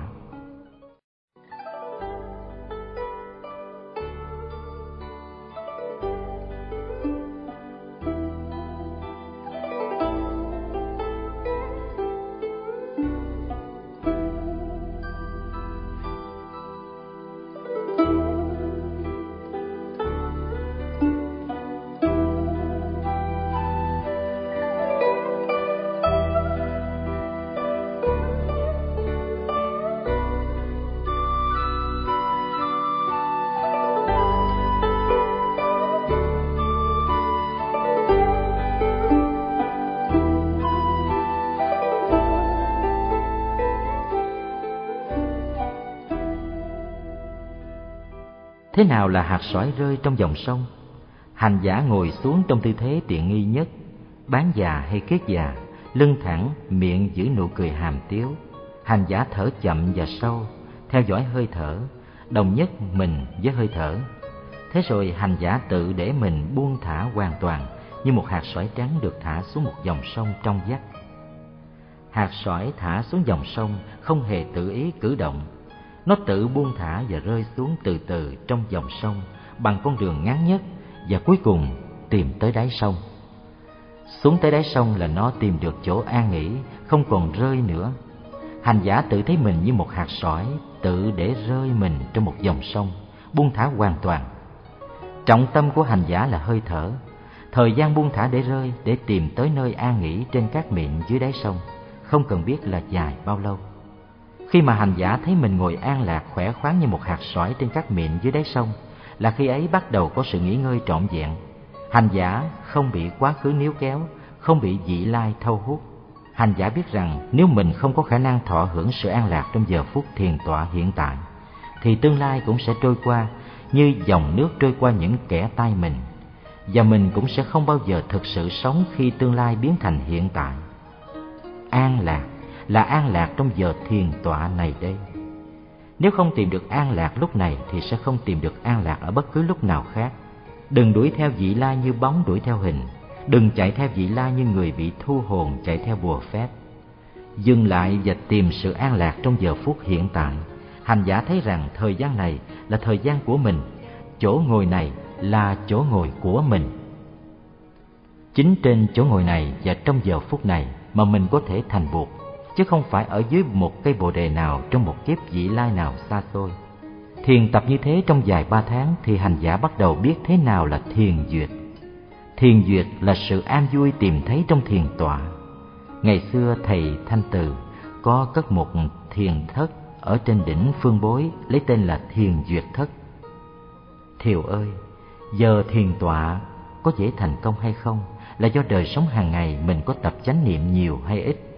Và cũng cho mình có thực tập đều đặn mỗi ngày hay không? Ở chùa lá pháp dân, mình nên tổ chức thiền tọa mỗi đêm cho tác viên, từ 10 giờ đến 11 giờ. Ai muốn ngồi nửa giờ hay cả giờ thì tùy ý. Nhận diện. Nhưng mục đích của thiền tọa chỉ là để tìm sự nghỉ ngơi thôi sao? Có người sẽ hỏi như vậy. Thiều cũng chưa biết rằng, mục đích của thiền tọa sâu xa hơn sự nghỉ ngơi nhưng sự nghỉ ngơi là khởi điểm cần thiết. Thực hiện được sự nghỉ ngơi, ta thực hiện được sự tĩnh tâm, nhiếp ý. Thực hiện được sự tĩnh tâm và nhiếp ý là đi được một khoảng đường khá dài trong thiền tập rồi. Ta nên nhớ rằng quán niệm hơi thở là một phương pháp thần diệu. Đừng nên nói rằng pháp quán niệm hơi thở là chỉ để dành cho người mới học đạo. Thiền sư tăng hội đầu thế kỷ thứ ba đã viết trong bài tựa kinh an bang thủ ý, quán niệm hơi thở là đại thừa cổ xe lớn của chư phật để cứu vớt chúng sinh đang trôi chìm trong sanh tử. Đếm hơi thở, theo dõi hơi thở, nắm lấy hơi thở là những phương pháp rất thần diệu để nhiếp tâm và tịnh ý. Tuy nhiên, muốn nhiếp tâm và tịnh ý đến chỗ căn bản, ta phải biết quán niệm về cảm thọ và về tư duy của ta. Muốn điều tâm, ta phải quán tâm. Ta phải biết quan sát và nhận mặt mọi cảm thọ và mọi tư duy khi chúng có mặt nơi ta thiền sư thường chiếu cuối đời lý có nói, người tu đạo nếu biết rõ tâm mình thì sẽ phí sức ít mà dễ thành công. Người tu đạo nếu không biết gì về tâm mình thì chỉ phí công vô ích. Muốn biết tâm mình thì chỉ có một cách, quan sát nó, nhận diện nó. Công việc ấy phải làm thường trực trong sinh hoạt hàng ngày cũng như trong giờ thiền tọa. Trong lúc ta thiền tọa những cảm thọ và những ý tưởng có thể phát hiện trong ta. Nếu ta không dùng những phương pháp quán niệm hơi thở, thì chúng có thể xâm chiếm ta và đưa ta ra ngoài chánh niệm. Nhưng ta đừng nghĩ rằng hơi thở chỉ là để xua đuổi cảm thọ và ý tưởng. Hơi thở còn là để làm lắng lại thâm tâm, mở lối cho định và tuệ. Khi một cảm thọ hay một ý tưởng xuất hiện, ta đừng có ý xua đuổi bằng hơi thở dù sự tập trung ý nơi hơi thở có tác dụng khiến cho cảm thọ hay ý tưởng đó bị loại trừ ra khỏi tâm ý. Đừng có ý xua đuổi ghét bỏ e sợ. Phải làm sao? Chỉ cần nhận diện thôi. Ví dụ khi một cảm thọ đau nhức phát hiện nơi ta ta liền nhận diện nó. Một cảm thọ đau nhức đang phát hiện nơi ta. Nếu cảm thọ đó còn tồn tại nơi ta, thì ta cũng nhận diện nó cảm thọ đau nhức còn tồn tại nơi ta. Nếu một ý tưởng phát hiện nơi ta, ví dụ, nhà hàng xóm giờ này mà còn làm ồn ào quá, thì ta nhận diện nó. Ý tưởng nhà hàng xóm giờ này mà còn làm ồn ào quá vừa phát hiện nơi ta. Nếu ý tưởng đó còn tồn tại, ta cũng tiếp tục nhận diện. Nếu có một cảm thọ khác hay một ý tưởng khác đi qua đầu ta ta cũng phải nhận diện như thế ta không để cho bất cứ một cảm thọ hoặc bất cứ một ý tưởng nào phát sinh hay lưu trú nơi ta mà có thể tránh thoát sự quán niệm và nhận diện của ta. Ta quan sát và nhận diện chúng như người gác cửa cung vua, nhận diện mỗi khuôn mặt đi qua cửa khuyết. Khi không có cảm thọ hoặc ý tưởng nào có mặt, ta cũng nhận diện sự không có mặt của chúng. Cảnh giác thường trực như vậy tức là quán niệm về cảm thọ và tâm thức. Quán niệm tinh tiến như thế thì ta sớm điều phục được tâm ta ta có thể phối hợp phương pháp quán niệm này với phương pháp quán niệm hơi thở để nhiếp phục tâm ý. Vọng tâm trở thành chân tâm. Thiều ơi, điều quan trọng mà tôi muốn nhắc lại ở đây là trong khi thực hành quán niệm, ta chớ nên bị sự phân biệt thiện ác, chánh tà, chi phối để tạo nên sự giằng co. Khi một ý niệm thiện phát sinh, ta chỉ nên nhận diện một ý niệm thiện vừa phát sinh. Khi một ý niệm bất thiện vừa phát sinh ta chỉ nên nhận diện một ý niệm bất thiện vừa phát sinh. Đừng lôi kéo hoặc xua đuổi, không yêu mến cũng không ghê sợ, hãy chỉ nhận diện chúng mà thôi là đủ. Nếu chúng đã đi rồi thì biết chúng đã đi rồi, nếu chúng đang còn đó thì biết chúng đang còn đó. Có cảnh giác rồi thì không có gì cần phải sợ sệt nữa. Trong khi tôi nói đến người gác cửa đền vua thiều có thể đã tưởng tượng một gian phòng có hai cửa, một cửa vào và một cửa ra với tâm ta là người gác cửa. Cảm thọ về ý tưởng nào vào là ta biết. Chúng ở lại ta cũng biết. Chúng đi ra ta cũng biết. Ví dụ ấy, có một khuyết điểm nghe thiều. Tại vì trong ví dụ ấy, những người vào ra không phải là ông gác cửa. Trong khi đó những cảm thọ và tư tưởng của ta lại chính là ta, là một phần của ta. Đối với sự thiền tập, thì đó là sự não loạn, sự phân tán, là quân giặc tiến tới công hãm thành trì của sự định tâm tuy vậy, khi ta giận, thì sự giận chính là ta. Khi ta vui, thì sự vui cũng chính là ta. Khi ta có những ý tưởng, những ý tưởng đó cũng là chính ta. Ta vừa là người diễn kịch, vừa là khán giả xem kịch. Ta vừa là tâm, vừa là người quán sát tâm. Cho nên xua đuổi hay níu kéo không phải là chuyện quan trọng. Quan trọng là nhận biết, sự quan sát này là sự quan sát không đối tượng quá. Tức là không phân biệt chủ thể với đối tượng tâm không níu kéo tâm tâm không xua đuổi tâm. Tâm chỉ có thể quan sát tâm, mà sự quan sát đây không phải là sự quan sát một đối tượng độc lập. Hãy nhớ lại công án của thiền sư bạch ẩn, tiếng vỗ của một bàn tay. Hãy nghĩ đến lưỡi nếm mùi vị của lưỡi. Tâm thực nghiệm về tâm ngay chính trong bản thân của tâm. Điều này quan trọng đặc biệt, cho nên trong khi quán niệm, buộc luôn luôn dùng mệnh đề quán niệm cảm thọ nơi cảm thọ quán niệm tâm thức nơi tâm thức. Có người nói sự lặp lại của những chữ cảm thọ và tâm thức là để nhấn mạnh, tôi e rằng họ không hiểu ý của buộc quán niệm cảm thọ nơi cảm thọ là quán niệm cảm thọ trực tiếp nơi cảm thọ, chứ không phải là quán niệm cảm thọ nơi một hình ảnh tạo ra về cảm thọ sau khi đối tượng quá cảm thọ. Quán niệm cảm thọ nơi cảm thọ là tâm quán niệm tâm. Đối tượng quá để quan sát là phương pháp khoa học, không phải phương pháp thiền quán cho nên hình ảnh người gác cửa và những người khách vào ra gian phòng tâm thức không phải là hình ảnh hoàn bị để đem ví dụ cho sự quan sát tâm ý. Tâm như con dượng truyền cành. Kinh hay nói như vậy, nhưng ta hãy tập quan sát con dượng, bám sát lấy nó, đừng để một cử động nào lọt ra khỏi nhãn quan ta. Hãy đồng nhất với nó. Tâm quán tâm như bóng theo hình. Thì dù tâm ý chuyển đi đâu, nó vẫn nằm trong sự kiểm soát của tâm. Kinh thường nói cột con dượng tâm lại. Đó chỉ là một cách nói. Khi tâm thường trực quán tâm thì tâm không còn là một con dượng nữa. Không có hai tâm một tâm truyền cành và một tâm đi kéo lại. Người tọa thiền thường mong thấy tánh để giác ngộ, chứng đạo. Hành giả mới tập thiền, đừng chờ đợi thấy tánh và giác ngộ. Tốt hơn là đừng chờ đợi gì hết, nhất là đừng chờ đợi thấy phật trong khi ngồi thiền. Trong sáu tháng đầu hãy nỗ lực nhiếp tâm tạo nên trạng thái tĩnh lặng và an lạc. Người tác viên nên thực tập như thế. Vừa rũ sạch được phiền não, vừa được nghỉ ngơi an lạc, vừa làm cho tâm hồn tĩnh lặng để cái thấy sáng thêm, để cái nhìn rộng thêm, để tình thương yêu có thêm thực chất. Thiền tọa là thức ăn cho tâm linh, nhưng cũng là thức ăn cho tình cảm và thể chất nữa. Thân thể ta cũng nhờ thiền tọa mà nhẹ nhàng và an lạc hơn từ sự quán tâm đi tới sự thấy tánh, con đường sẽ không gian nan lắm đâu. Nếu sự thực tập quán tâm được thi hành đúng phép. Lúc thiền tọa mà tâm đã tĩnh lặng, hình ảnh tư duy và cảm thọ không quấy động được tâm rồi, thì tâm bắt đầu an trú nơi tâm. Tâm nhiếp tâm trong một hình thái trực giác màu nhiệm, không có chủ thể và đối tượng. Cũng như khi ta nhấp một chén trà mà tâm ý không còn phân biệt. Ký ức không còn trấn ngự thì cảm thọ của ta về hương vị trà là một cảm thọ trực tiếp, một trực giác màu nhiệm, trong đó không còn có sự phân biệt chủ thể và đối tượng. Người uống trà và trà bị uống. Tâm vọng động cũng là tâm, như sóng nhấp nhô cũng là nước. Lúc tâm tĩnh lặng rồi thì vọng tâm cũng là chân tâm.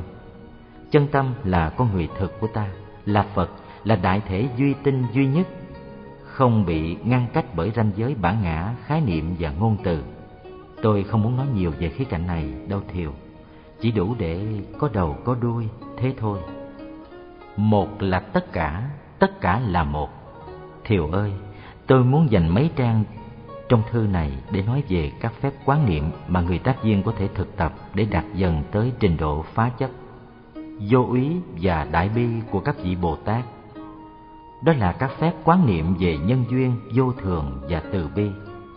Trong lúc thiền tọa sau khi nhiếp tâm, hành giả có thể đem định tâm quán chiếu về tính cách duyên khởi của mọi hiện tượng. Phép quán niệm này không phải là sự suy tưởng miên man về triết lý duyên sanh, mà là sự thể nhập của tâm thức vào trong đối tượng tâm thức dùng định lực để phơi bày bộ mặt thực của những đối tượng này. Những ai đã từng học duy thức đều biết rằng danh từ nhận thức là để gọi chung chủ thể và đối tượng nhận thức. Chủ thể nhận thức thực không có thể tồn tại độc lập với đối tượng nhận thức. Thấy là thấy một cái gì, nghe là nghe một cái gì, giận là giận một cái gì, mơ ước là mơ ước một cái gì, tư duy là tư duy về một cái gì. Khi mà đối tượng nhận thức một cái gì không có mặt thì không thể có chủ thể nhận thức, thấy, nghe, giận, mơ ước, tư duy. Người tọa thiền phải quán tâm, quán tâm thì thấy được sự tương sinh của chủ thể nhận thức và đối tượng nhận thức. Và do đó khi ta quán niệm về hơi thở thì nhận thức về hơi thở là tâm. Khi ta quán niệm về thân thể thì nhận thức về thân thể là tâm. Khi ta quán niệm về vũ trụ dạng hữu thì nhận thức về vũ trụ dạng hữu cũng là tâm. Vậy quán niệm về thực tánh duyên khởi của vũ trụ dạng hữu cũng là quán niệm về tâm. Tất cả mọi đối tượng của tâm thức đều là tâm thức. Trong đạo Phật, đối tượng của tâm thức được gọi là Pháp. Pháp được liệt kê thành năm loại: sinh vật lý, sắc, cảm thọ, thọ, tư duy, tưởng, hành nghiệp, hành và nhận thức. Năm loại được gọi là năm nhóm ngũ uẩn. Tuy thế, nhóm thứ năm thức bao gồm cả bốn nhóm trước, làm nền tảng cho bốn nhóm trước. Quán niệm về duyên khởi là nhìn sâu vào các pháp để phát khởi tánh cách tương quan rất chặt chẽ của chúng, để thấy được chúng trong cái đại thể toàn nhất, để thấy được thực tại không cắt xén thành từng mảnh nhỏ rời rạc, khô chết. Đối tượng cần được quán niệm trước tiên là con người của chúng ta, là hợp thể ngũ uẩn. Hành giả quán niệm ngũ uẩn ngay nơi ngũ uẩn của chính mình nơi tự thân hành giả ý thức sự có mặt của sinh lý cảm thọ tư duy hành nghiệp và nhận thức hành giả quan sát những đối tượng ấy cho đến khi thấy rằng cái nào cũng có liên hệ thân thiết đến vũ trụ dạng hữu nếu không có vũ trụ dạng hữu thì hợp thể ngũ uẩn này cũng không thể có được cũng như một cái bàn cái bàn có được là nhờ những hiện tượng khác mà ta không gọi là bàn ví dụ rừng cây người thợ gỗ người thợ mộc sắt để làm đinh cưa và búa bút chì và hàng triệu hiện tượng khác liên hệ xa gần đến cái bàn như cha mẹ người thợ mộc, sự hình thành xưởng mộc, vân vân. Nhìn thấu thực thể của bàn thì ta thấy nơi cái bàn có sự có mặt của những hiện tượng mà ta không gọi là bàn. Trả lui tất cả những hiện tượng không bàn ấy về cho vũ trụ, đinh về cho sắt, gỗ về cho rừng, người thợ mộc về cho cha mẹ, thì cái bàn không còn có thể có mặt nữa Người nào nhìn cái bàn mà thấy được vũ trụ, người ấy thấy được đạo. Hành giả quán chiếu hợp thể ngũ uẩn của mình bằng cách đó. Quán chiếu cho đến khi thấy được sự có mặt của cái nhất thể thực tại nơi tự thân mình, thấy được sự sống của tự thân mình cùng với sự sống của đại thể thực tại là một. Trả năm uẩn về thì tự ngã không còn nữa. Vũ trụ dạng hữu đang nuôi dưỡng hợp thể ngũ uẩn từng giây từng phút. Tự ngã chỉ là hợp thể ngũ uẩn đó chứ không còn là gì khác và hợp thể ngũ uẩn đó cũng đóng một vai trò quan trọng trong sự hình thành, tồn tại và hoại diệt của dạng hữu trong vũ trụ. Độ nhất thiết khổ ách Thói thường có người hay cắt xén thực tại ra từng mảnh nhỏ tách biệt, ít thấy được liên quan, duyên khởi của các hiện tượng, thấy được cái tất cả trong cái một, thấy được cái một trong tất cả, là phá được một thứ cố chấp lớn mà đạo Phật gọi là ngã chấp. Chấp ngã tức là chấp vào sự có mặt của những thực thể đồng nhất bất biến, của những mảnh nhỏ rời rạc khô chết biệt lập với nhau. Phá được cái chấp ấy thì thoát ra ngoài mọi sợ hãi. Bát Nhã Tâm Kinh có nói rằng, khi Bồ Tát Quán Thế Âm quán chiếu về hợp thể ngũ uẩn và phát hiện ra cái trống rỗng của tự ngã, thì tức khắc Ngài vượt thoát ra mọi khổ đau ách nạn. Thiều cũng vậy, tôi cũng vậy, các tác viên khác cũng vậy. Nếu chúng ta thực tập quán niệm một cách dũng mãnh tinh tiến thì chúng ta cũng thoát ra được mọi khổ đau ách nạn, nhất là mọi sự sợ hãi. Bồ Tát Quan Thế Âm thường được mô tả như người chuyên môn đi hiến tặng sự không sợ hãi vô úy thí tặng phẩm này có chi là lạ đó là phương pháp quán niệm duyên khởi nơi ngũ uẩn. Điều quan trọng là nếu người tặng đã tặng hết lòng, thì người nhận cũng phải nhận hết lòng. Như thế thì tặng phẩm mới có thể tới tay. Hành giả phải tháo mở mọi bưng bít để sự sống của mình hòa vào với sự sống của đại thể. Con người không phải là những đơn vị đóng kín trong một lớp vỏ dày và đang chu du trong không gian và thời gian. Sống kiếp trăm năm hay sống ngàn muôn kiếp tương lai trong chiếc vỏ kín không phải là sống, mà cũng không phải là chuyện có thể có được. Trong sự sống, mình có mặt nơi những thực thể khác và những thực thể khác có mặt nơi mình. Mình là sự sống và sự sống không có biên giới. Có thế, mình mới sống được cái sống của vũ trụ, của người anh em. Mình mới đau được cái đau của người anh em, vui được cái vui của người anh em. Sự sống của mình đã không có biên giới thì sự còn mất của một hợp thể ngũ uẩn nào đó có nghĩa gì đâu sự thăng trầm và tánh cách vô thường của dạng hữu, sự đắc thất không còn lung lạc được mình nữa. Bởi vì hễ thấy được duyên khởi, chứng được duyên khởi, thì những thứ ấy không còn khống chế được mình và mình thoát được mọi khổ ách. Ta hãy ngồi lại trong tư thế kiết già, điều phục hơi thở và hỏi nhất chi mai. Quán duyên khởi phải quán cho chuyên cần. Trong lúc thiền tọa, ta quán đã đành, mà trong lúc giao tiếp công tác thường nhật, ta cũng phải quán phải thấy được người đối diện mình là mình, và mình là người đối diện. Phải thấy được quá trình duyên khởi của mọi sự đã, đang và sẽ xảy ra. Du ngoạn trên những đợt sóng sanh tử. Thiều ơi, nói chuyện về những người tác duyên tôi không thể không đề cập về vấn đề sống chết. Phụng sự trong một hoàn cảnh như hoàn cảnh hiện tại, ta thường trực đối diện với cái chết. Bao nhiêu anh em trong số chúng ta đã hy sinh thân mạng rồi? Liên vui tuấn, hy thơ lành mai hùng toàn và tám người khác đã chín năm nay biệt vô âm tín. Trong khi xông qua dùng lửa đạn trong khi khiêng chôn những xác chết trẻ em và người lớn ta không khỏi suy tư đến cái chết. Trong số chúng ta có những thanh niên tăng ni đã theo tiếng gọi của tình huynh đệ mà đi làm tác viên xã hội, nhưng vẫn nhớ rõ rằng vấn đề chính yếu của thiền môn là vấn đề sống chết, sinh tử sự đại. Đã biết sự sống và sự chết chẳng qua là hai mặt của cuộc đời, ta can đảm đối diện với cả sự sống lẫn sự chết. Ngày xưa hồi 19 tuổi khi nghe giảng đến phương pháp quán sát chết trong bãi Tha Ma, tôi thấy bi thảm quá và hơi có thái độ chống đối. Nhưng bây giờ tôi không còn thấy như thế nữa. Ngày xưa tôi nghĩ phép cửu tưởng quán chỉ nên để dành đến khi mình lớn tuổi, vào khoảng 35-40 tuổi. Nhưng tôi đã thấy những người trẻ tuổi xứ ta nằm ngã gục bên nhau. Có người chỉ mới có 14 tuổi hay 15 tuổi. Không chuẩn bị trước, ta không sẵn sàng để đối phó với cái chết. Với lại tôi thấy rằng nếu không biết chết thì ta cũng chưa biết sống bởi vì chết là một phần của sự sống. Quỳnh Hoa nói với tôi mới cách đây hai hôm, tuổi hai mươi đã có đủ nghị lực để quán cửu tưởng rồi. Quỳnh Hoa nói như vậy bởi vì cô ta vừa được hai mươi 21 tuổi. Ta phải giáp mặt sự chết và nhận diện nó như ta đã giáp mặt và nhận diện sự sống vậy. Kinh quán niệm có nói về phép quán sát chết, thay xác chết sình trương, bị thú vật và ruồi bọ rút rỉa rồi còn lại một bộ xương dính máu, rồi còn lại từng khớp xương lăn lóc trắng héo, rồi những khúc xương mục nát thành tro bụi.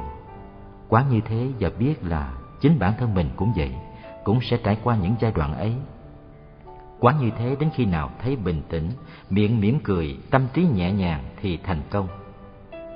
Lúc bấy giờ đã không bi quan mà ta lại còn thấy sự sống quý giá đáng sống từng giây từng phút. Không những sự sống nơi ta mà còn là sự sống nơi mọi người, mọi sinh vật, mọi thực vật. Ta không còn bám níu sự sống đến nước phải đi tiêu diệt sự sống của kẻ khác để nuôi dưỡng sự sống của mình. Ta thấy được sống chết là hai mặt của sự sống, cũng như mặt trái và mặt phải của cùng một mặt trăng. Lúc bấy giờ ta siêu diệt được sinh tử và mới thực sự biết sống và biết chết. Kinh nói những vị Bồ Tát đã đạt được chân lý duyên khởi, phá vỡ được cái vỏ ngã chấp thì có thể vào sanh ra tử như người đi du ngoạn, ngồi trên những đợt sóng sinh tử mà không bị những đợt sóng sinh tử làm chìm đắm. Thiều ơi, có người nói nhìn thực tại với con mắt phật tử thì sẽ thấy bi quan. Thực ra bi quan hay lạc quan đều là những gì quá dễ dàng. Vấn đề là nhìn thấy thực tại một cách thấu đáo.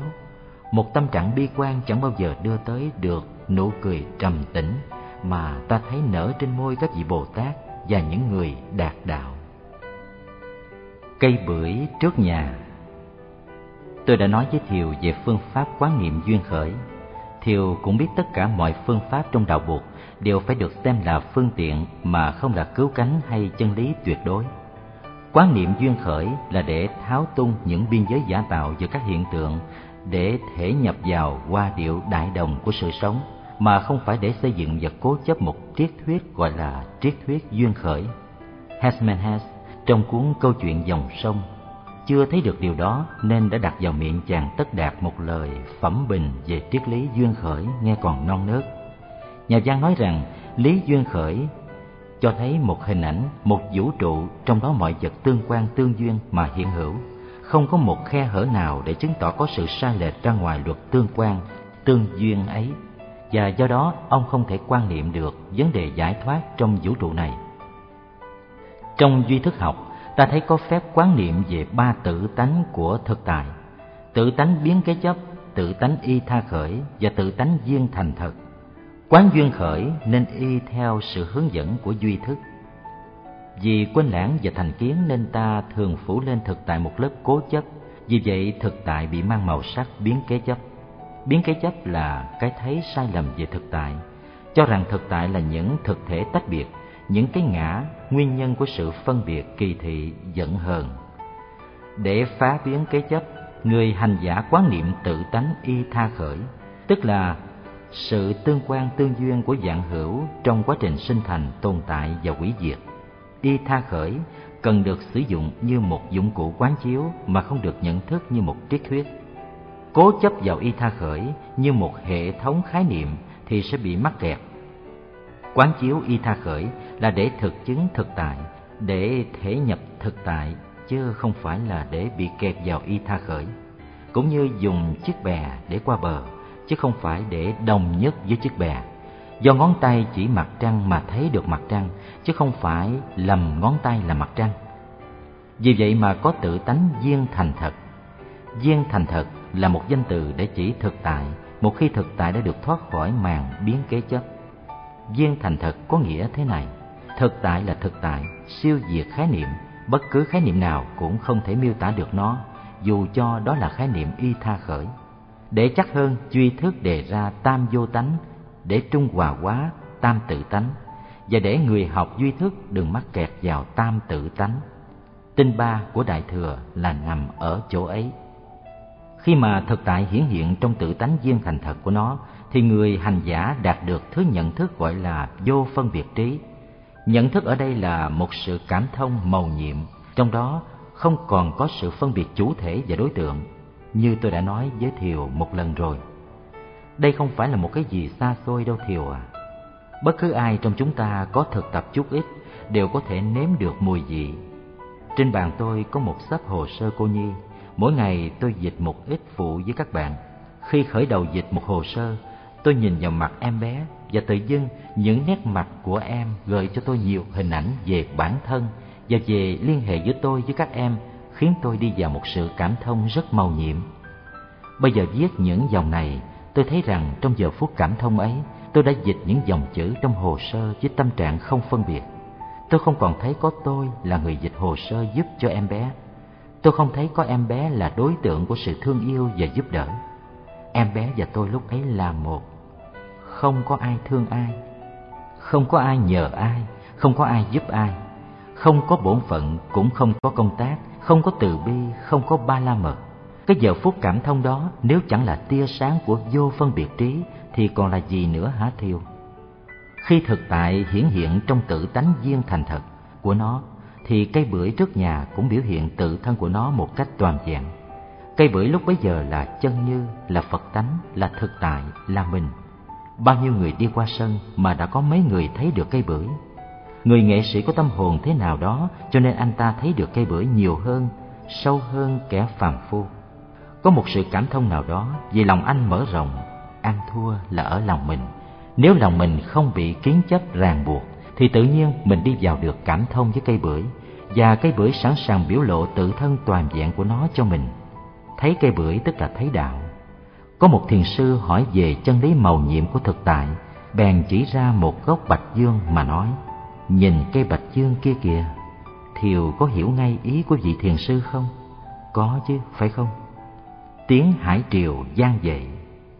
Khi tâm được giải thoát, ta thấy lòng tràn ngập cảm thương cảm thương cho chính ta đã trải qua bao nhiêu khổ đau, chỉ vì chưa thấy được chính mình, chưa thấy được sự sống, chưa cởi bỏ được cố chấp ganh ghét thù hận.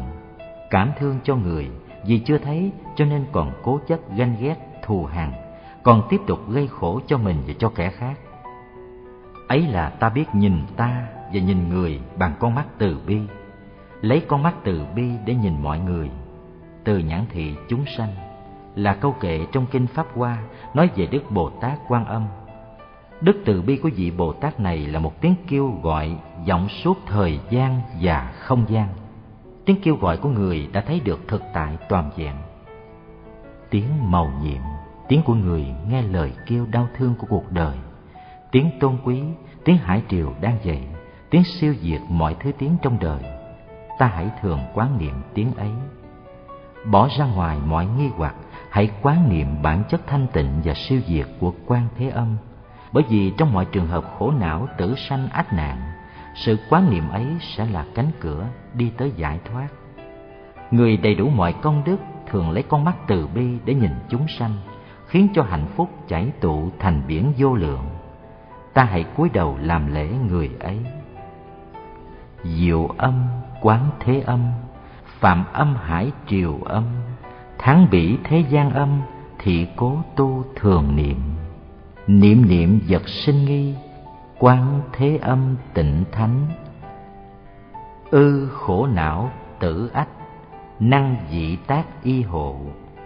Cụ nhất thiết công đức, từ nhãn thị chúng sanh, phước tụ hải vô lượng thị cố ưng đảnh lễ. Tập nhìn chúng sanh với con mắt từ bi, đó là một phép quán gọi là từ bi quán. Từ bi quán nên được thực hiện trong những giờ tọa thiền và cả trong những lúc giao tiếp phụng sự đi đâu, ngồi đâu cũng nên nhớ tiếng gọi của quán thế âm bồ tát, từ nhãn thị chúng sanh. Thiều ơi, đối tượng và phương pháp thiền quán nhiều lắm. Trong kinh hệ pali gọi là kamatana. Nhưng tôi sẽ không viết hết cho thiều và các bạn đâu. Tôi đã chỉ viết cho các em một vài phương pháp giản lược nhưng cơ bản. Người tác viên cũng như mọi người, anh phải sống đời sống của anh, chị phải sống đời sống của chị làm việc chỉ là một phần của sự sống. Làm việc trong chánh niệm mới là sống, mới khỏi bị liệt vào hàng sống như một người chết. Mọi người trong chúng ta cần tự thắp đuốc lên mà đi. Nhưng sự sống của chúng ta có liên hệ tới sự sống của những người chung quanh. Nếu ta biết sống chánh niệm, nếu ta biết giữ tâm dình ý, thì anh em của ta cũng được nhờ đó mà biết sống chánh niệm dình tâm, giữ ý. Nước sông trong hơn cây cỏ xanh thêm. Thiều ơi! Có một lần, đức mâu ni nói vấn đề sống chết chính là vấn đề chánh niệm. Còn hay mất là do có chánh niệm hay không? Trong kinh samyutta nikaya 47-20 Ngài kể chuyện xảy ra trong một làng kia. Một phụ nữ hoa hậu vừa tới trong làng Và dân chúng đổ xô đi xem chật đường, chật ngõ. Lúc đó có một tên tử tội được áp giải ngang qua làng. Tên tử tội được lệnh phải nâng trong hai tay một bát dầu đầy tới miệng chén. Anh ta phải giữ ý tứ. Nếu dầu trong chén sóng sánh rơi xuống đất một giọt Là tên lính đi sau sẽ lấy mã tấu chém đầu tức khắc. Bởi nhà vua đã ra lệnh cho hắn như vậy. Kể đến đây, Mâu Ni hỏi này các thầy, trong trường hợp đó, người tử tội có thể dễ ngươi được chăng? Anh ta có thể để tâm ý đi lang bang tới người khác và không chú ý tới chén dầu và sự có mặt của nam nữ trong làng đang đi chật đường chật ngõ và có thể xô đụng anh ta bất cứ lúc nào không? Có một lần Phật kể chuyện quan trọng sau đây khiến tôi thấy được tất cả sự quan trọng của việc thực tập chánh niệm nơi tự thân mình. Nơi tự thân mình nghĩa là mình lo phận mình, chứ đừng lo lắng người khác không chịu thực tập như mình rồi sanh lo lắng và trách móc phật nói có thầy trò nhà kia làm nghề mái võ người đàn ông quá vợ và người học trò là một cô con gái nhỏ tên là midaka talika hai thầy trò trình diễn để kiếm ăn. Họ dùng một thân tre cao. Người đàn ông đặt cây tre đứng thẳng trên đầu mình, trong khi em gái leo dần lên đầu cây, rồi ngừng lại trên đó để người đàn ông tiếp tục di chuyển trên mặt đất.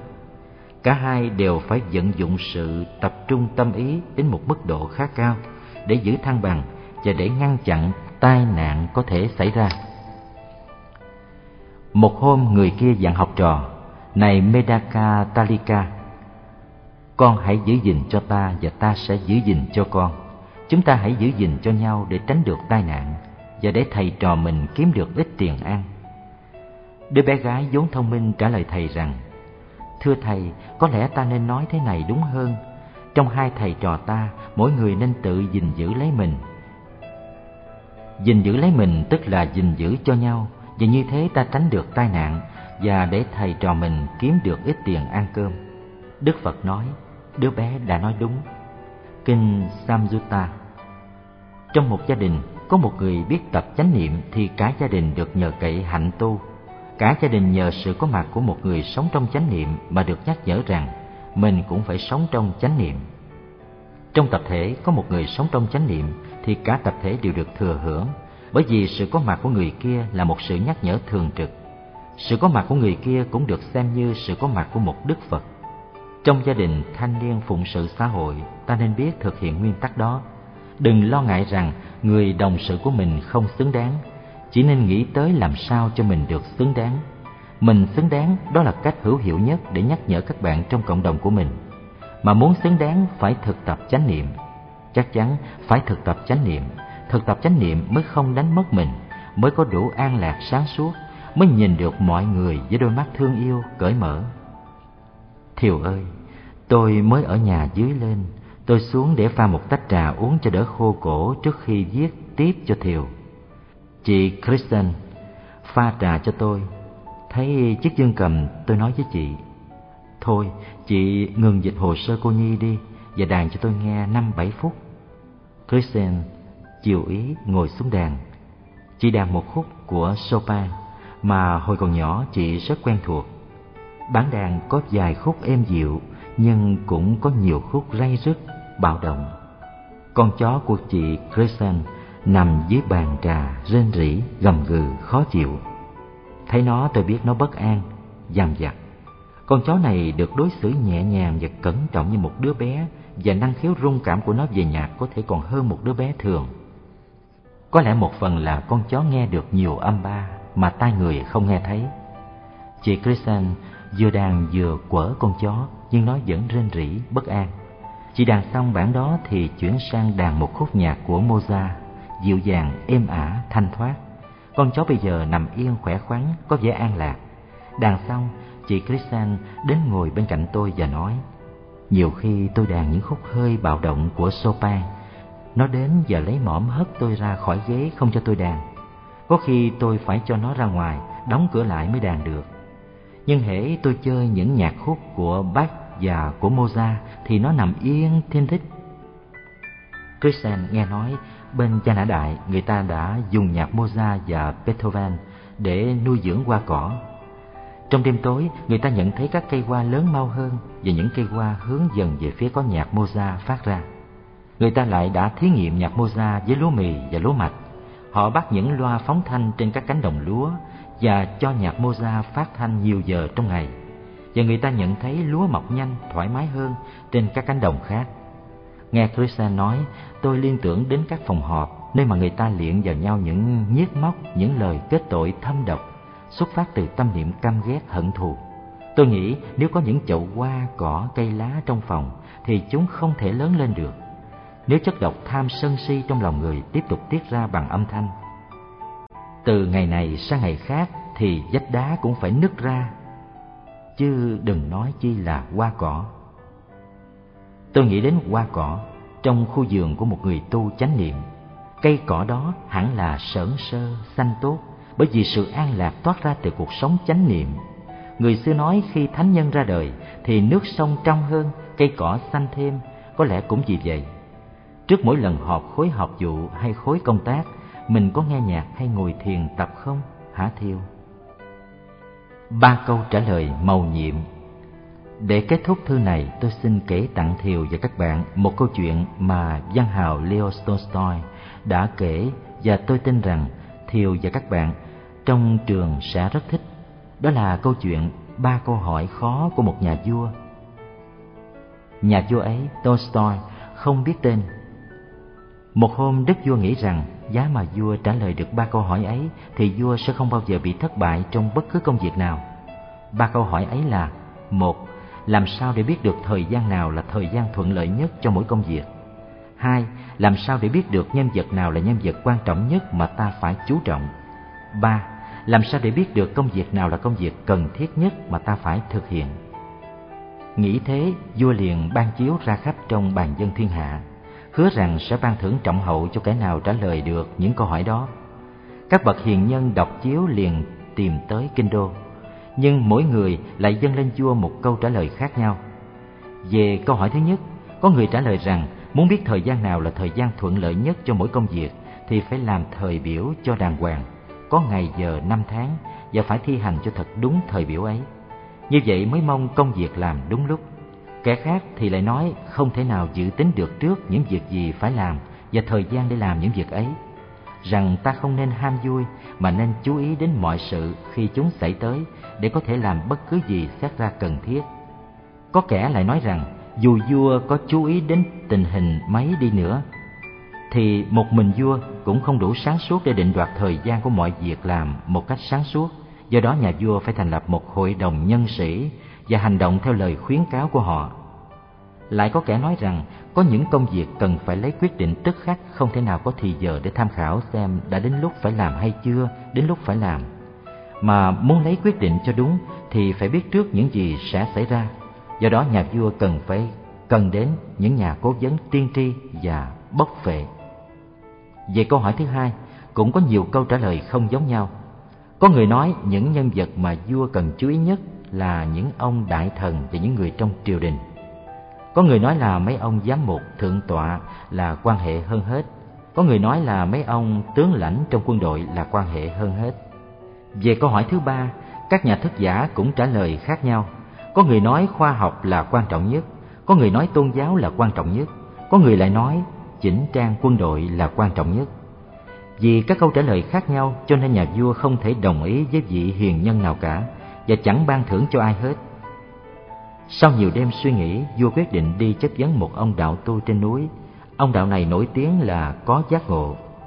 Vua muốn tìm lên trên núi để gặp ông đạo và hỏi ba câu hỏi kia. Vị đạo sĩ này chưa bao giờ chịu xuống núi và nơi ông ta ở chỉ có những người dân nghèo. Chẳng bao giờ ông chịu tiếp người quyền quý, vì vậy mà nhà vua cải trang làm thường dân. Khi đi đến chân núi, vua dặn vệ sĩ đứng chờ ở dưới và một mình vua trong y phục một thường dân vua trèo lên am của ông đạo. Nhà vua gặp ông đạo đang cuốc đất trước am. Khi trông thấy người lạ ông đạo gật đầu chào rồi tiếp tục cuốc đất. Ông đạo cuốc đất một cách nặng nhọc bởi ông đã già yếu. Mỗi khi cuốc lên được một tảng đất hoặc lật ngược được tảng đất ra thì ông lại thở hào hển. Nhà vua tới gần ông đạo và nói tôi tới đây để xin ông đạo trả lời giúp cho tôi ba câu hỏi. Làm thế nào để biết đúng thì giờ hành động? Đừng để cho cơ hội qua rồi sao phải hối tiếc. Ai là những người quan trọng nhất mà ta phải chú ý tới nhiều hơn cả? Và công việc nào quan trọng nhất cần thực hiện trước tiên? Ông đạo lắng nghe nhà vua nhưng không trả lời. Ông chỉ dỗ da nhà vua và cúi xuống tiếp tục cuốc đất. Nhà vua nói, ông đạo mệt lắm rồi thôi đưa cuốc cho tôi tôi cuốc một lát Vị đạo sĩ cảm ơn và trao cuốc cho vua rồi ngồi xuống đất nghỉ mệt. Cuốc xong được hai dòng đất thì nhà vua ngừng tay và lặp lại câu hỏi. Ông đạo vẫn không trả lời, chỉ đứng dậy và đưa tay ra đòi cuốc, miệng nói. Bây giờ bác phải nghĩ đến phiền tôi cuốc. Nhưng nhà vua thay vì trao cuốc lại cúi xuống tiếp tục cuốc đất. Một giờ rồi hai giờ đồng hồ đi qua, rồi mặt trời bắt đầu khuất sau đỉnh núi nhà vua ngừng tay buông cuốc và nói với ông đạo tôi tới để xin ông đạo trả lời cho mấy câu hỏi. Nếu ông đạo không thể trả lời cho tôi câu nào hết thì xin cho tôi biết để tôi còn về nhà. Ông đạo nghe tiếng chân người chạy đâu đây bèn nói với nhà vua bác thử xem có ai chạy lên kìa. Nhà vua ngó ra thì thấy một người có râu dài đang chạy lúp xúp sau mấy bụi cây, hai tay ôm bụng, máu chảy ướt đầm cả hai tay. Ông ta cố chạy tới chỗ nhà vua và ngất xỉu giữa đất, nằm im bất động, miệng trên ri rỉ. Vua và ông đạo cởi áo người đó ra thì thấy có một vết đâm sâu nơi bụng. Vua rửa chỗ bị thương thật sạch và xé áo của mình ra băng bó vết thương, nhưng máu thấm ướt cả áo. Vua giặt áo và đem băng lại vết thương. Cứ như thế cho đến khi máu ngừng chảy. Lúc bấy giờ người bị thương mới tỉnh dậy và đòi uống nước. Vua chạy đi múc nước suối cho ông ta uống. Khi đó mặt trời đã bắt đầu khuất và bắt đầu lạnh. Nhờ sự tiếp tay của ông Đạo, nhà vua khiêng người bị nạn vào trong am và đặt nằm trên giường ông Đạo. Ông ta nhắm mắt nằm yên. Nhà vua cũng mệt quá vì leo núi và cuốc đất, cho nên ngồi dựa vào cánh cửa và ngủ thiếp đi. Vua ngủ ngon cho đến khi vua thức dậy thì trời đã sáng rồi và phải một lúc sau vua mới nhớ ra mình đang ở đâu và đang làm gì. Vua nhìn về phía giường thì thấy người bị thương cũng đang nhìn mình chòng chọc, hai mắt sáng trưng. Người đó thấy vua tỉnh giấc rồi và đang nhìn mình thì nói, giọng rất yếu ớt. Xin bệ hạ tha tội cho thần. Ông có làm gì nên tội đâu mà phải tha. Bệ hạ không biết hạ thần, nhưng hạ thần biết bệ hạ. Hạ thần là người thù của bệ hạ. Hạ thần đã thề sẽ giết bệ hạ cho bằng được, bởi vì khi xưa trong chinh chiến bệ hạ đã giết mất người anh của hạ thần và còn tịch thu gia sản của hạ thần nữa. Hạ thần biết rằng bệ hạ sẽ lên núi này một mình để gặp ông đạo sĩ, nên đã mai phục quyết tâm giết bệ hạ trên con đường về. Nhưng cho đến tối mà bệ hạ vẫn chưa trở xuống, nên hạ thần đã rời chỗ mai phục mà đi lên núi tìm bệ hạ để hành thích.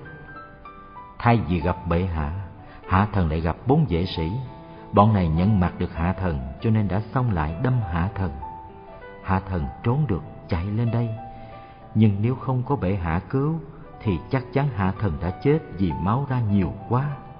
Hạ thần quyết tâm hành thích bệ hạ, mà bệ hạ lại cứu sống được hạ thần. Hạ thần hối hận quá. Bây giờ đây, nếu hạ thần mà sống được thì hạ thần nguyện sẽ làm tôi mỏi cho bệ hạ suốt đời. Và hạ thần cũng sẽ bắt các con của hạ thần làm như vậy. Xin bệ hạ tha tội cho hạ thần. Thấy mình hòa giải được với kẻ thù một cách dễ dàng, nhà vua rất vui mừng. Vua không những tha tội cho người kia mà còn hứa sẽ trả lại gia sản cho ông ta và gửi ngự y cùng quân hầu tới săn sóc cho ông ta lành bệnh. Sau khi cho vệ sĩ khi người bệnh bị thương về nhà, vua trở lên tìm ông đạo để chào. Trước khi ra về, vua còn lặp lại lần cuối ba câu hỏi của vua. Ông đạo đang quỳ gối xuống đất gieo những hạt đậu trên những luống đất đã cuốc sẵn hôm qua. Vị đạo sĩ đứng dậy nhìn vua. Nhưng ba câu hỏi của vua đã được trả lời rồi mà. Vua hỏi, trả lời bao giờ đâu nào?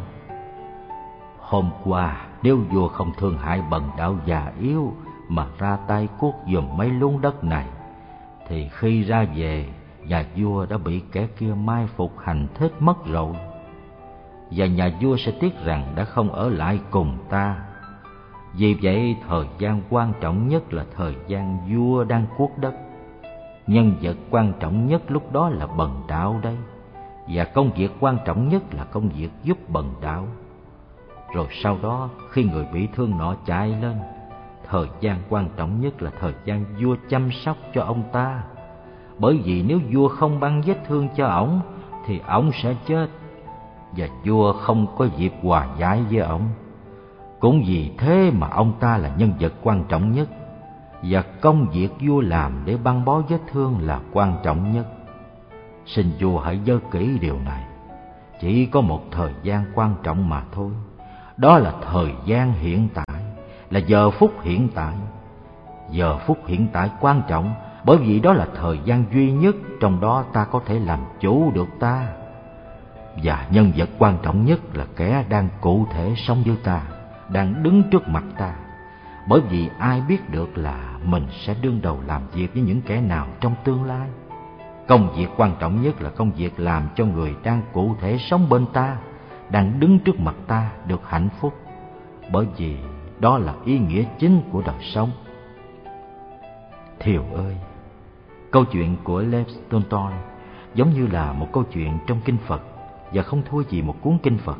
Chúng ta nói phụng sự xã hội, phụng sự dân tộc, phụng sự nhân loại, phụng sự những ai và ai đâu xa lạ. Nhưng nhiều khi ta quên mất rằng chính ta phải sống cho những người thân cận ta trước hết. Nếu Thiều không phụng sự được cho mười và bé Hải Triều Âm, thì làm sao Thiều có thể phụng sự xã hội? Nếu Thiều không làm được cho mười và bé Hải Triều Âm sung sướng, thì Thiều có thể làm cho ai sung sướng? Nếu các bạn trong thanh niên phụng sự xã hội không thương được nhau, không giúp đỡ được cho nhau, thì chúng ta giúp đỡ được cho ai? Chúng ta làm việc cho con người, há chúng ta làm việc cho uy tín của một tổ chức? Danh từ phụng sự to tác quá, phụng sự xã hội, danh từ xã hội cũng to tác quá. Ta hãy trở về với cộng đồng nhỏ bé của ta đã, gia đình ta, đồng sự của ta, bè bạn của ta, đoàn thể của ta. Ta phải sống vì họ, nếu không vì họ được thì ta có thể sống vì ai nữa. Tolstoy là một vị Bồ Tát trong câu chuyện trên. Nhà văn hóa này đã thấy được ý nghĩa của cuộc sống và phương thức sống. Làm thế nào để ta sống giờ phút hiện tại, sống ngay với người ta chung đụng hàng ngày, làm ngay điều có thể giúp họ bớt khổ đau, thêm hạnh phúc. Làm thế nào? Câu trả lời là phải thực tập chánh niệm. Nguyên tắc của Tolstoy nêu ra đó xem như là dễ, nhưng muốn thực hiện nghiêm chỉnh phải nhờ những phương pháp quán niệm cụ thể mà ta tìm thấy nơi đạo Phật. Thiều ơi, tôi viết những trang này là để cho các bạn sử dụng. Có những kẻ viết về những điều mà họ thực sự không biết rõ. Tôi chỉ viết những điều mà tôi đã sống, đã thực nghiệm. Tôi mong những điều tôi viết có thể giúp em và các bạn một phần nào trong sự đi tìm kiếm, trong sự trở về.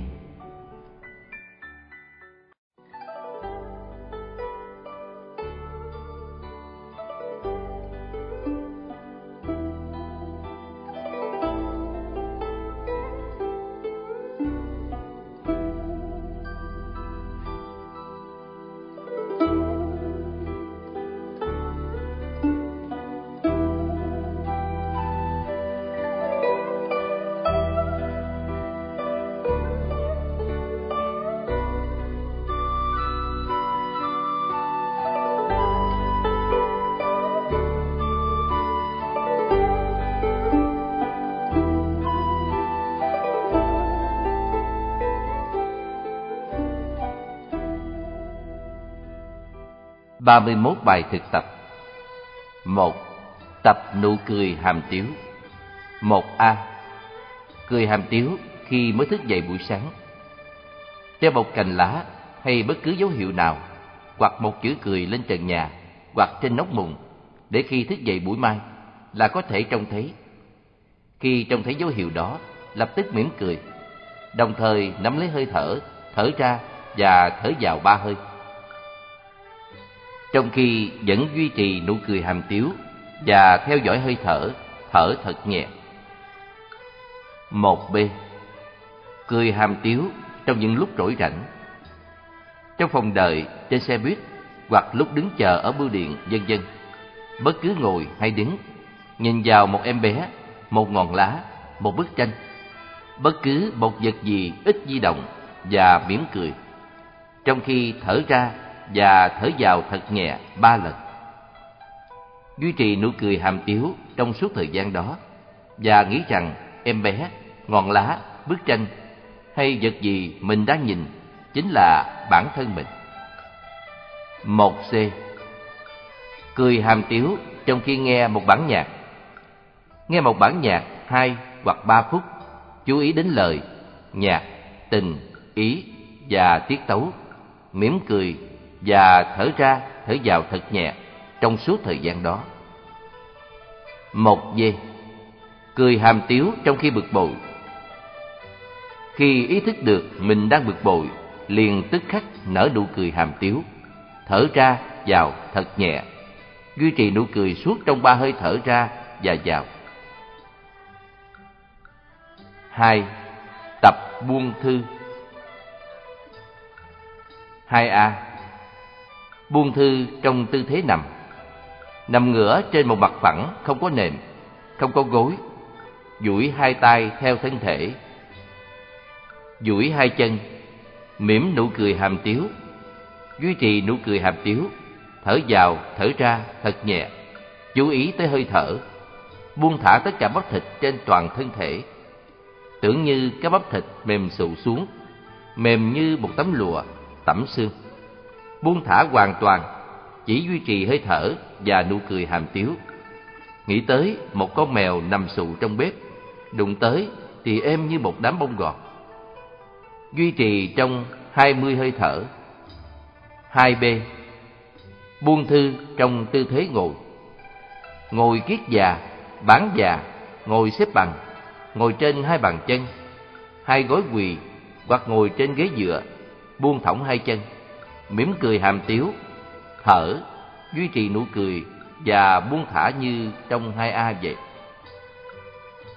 ba Tập thở ba a Thở bụng Nằm xuôi tay chân như trong tư thế hai a Thở đều và nhẹ, bình thường Chú ý đến động tác của bụng Bắt đầu thở vào và cho phình bụng lên để đưa không khí vào đầy phổi. Cho không khí vào phần trên của phổi trong khi ngực lên và bụng bắt đầu xuống. Đừng thở hơi dài quá, sẽ mệt. Tập 10 hơi thở như vậy, hơi thở ra dài hơn hơi thở vào.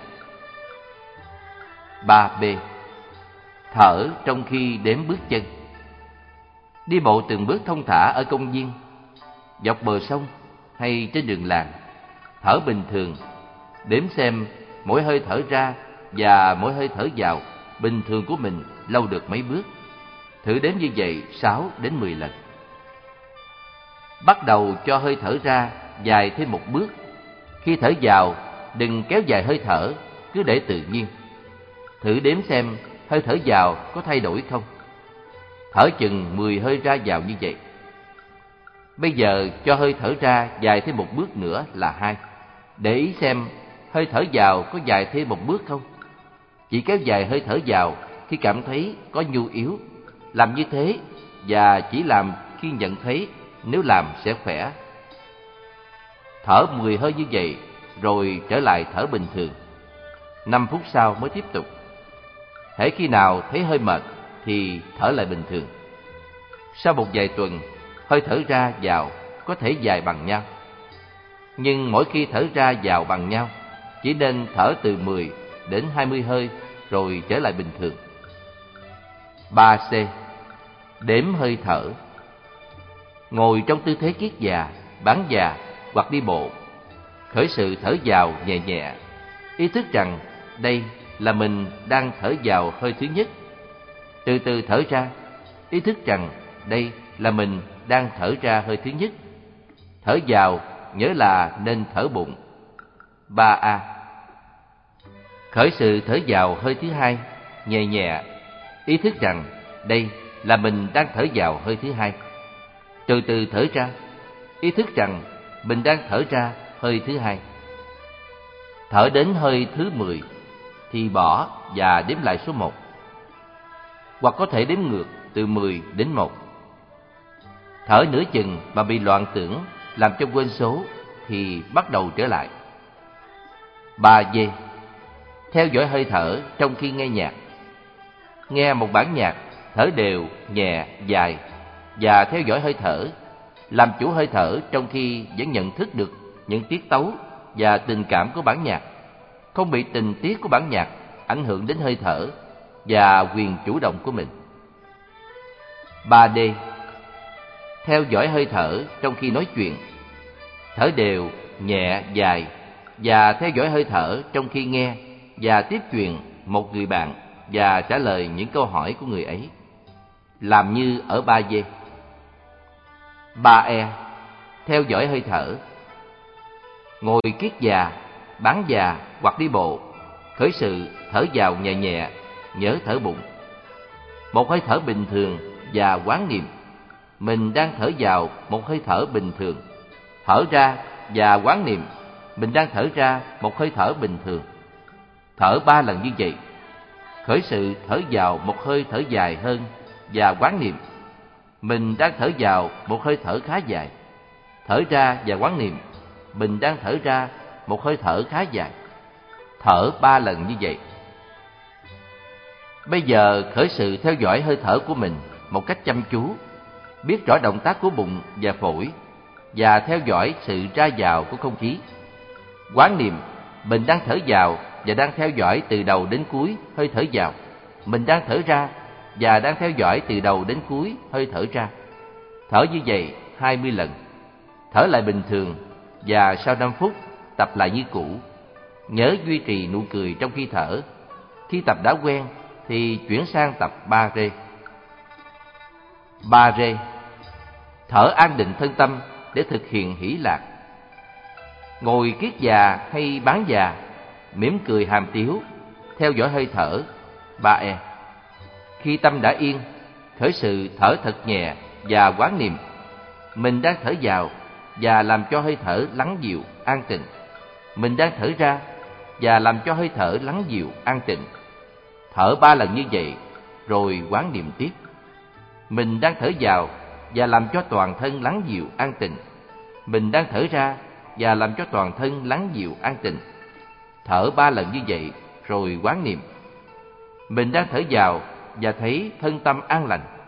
Mình đang thở ra và thấy thân tâm an lành. Mình đang thở vào và thấy thân tâm thảnh thơi an lạc. Mình đang thở ra và thấy thân tâm thảnh thơi an lạc.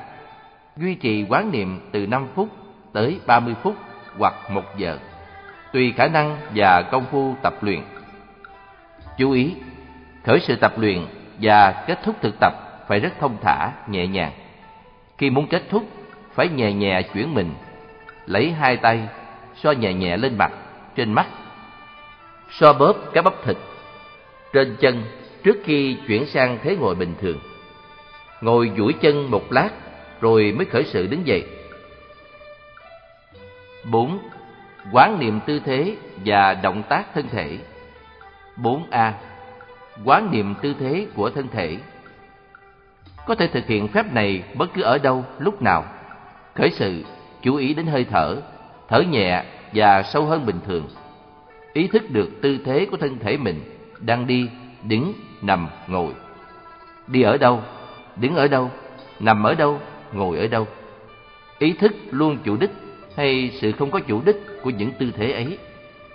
Ví dụ, biết mình đang đứng trên một sườn đồi, sườn đồi xanh để húng mát, hoặc để thở, hoặc đứng chỉ để mà đứng, không có chủ đích gì cả. 4B. Quán niệm khi pha trà Nấu trà và pha một bình mời khách hay để mình tự uống. Cử động chậm rãi và ý thức, không bỏ qua một chi tiết nào của các động tác của mình. Biết là tay trái cầm quay ấm, biết là tay phải đang múc nước đổ vào ấm, vân vân.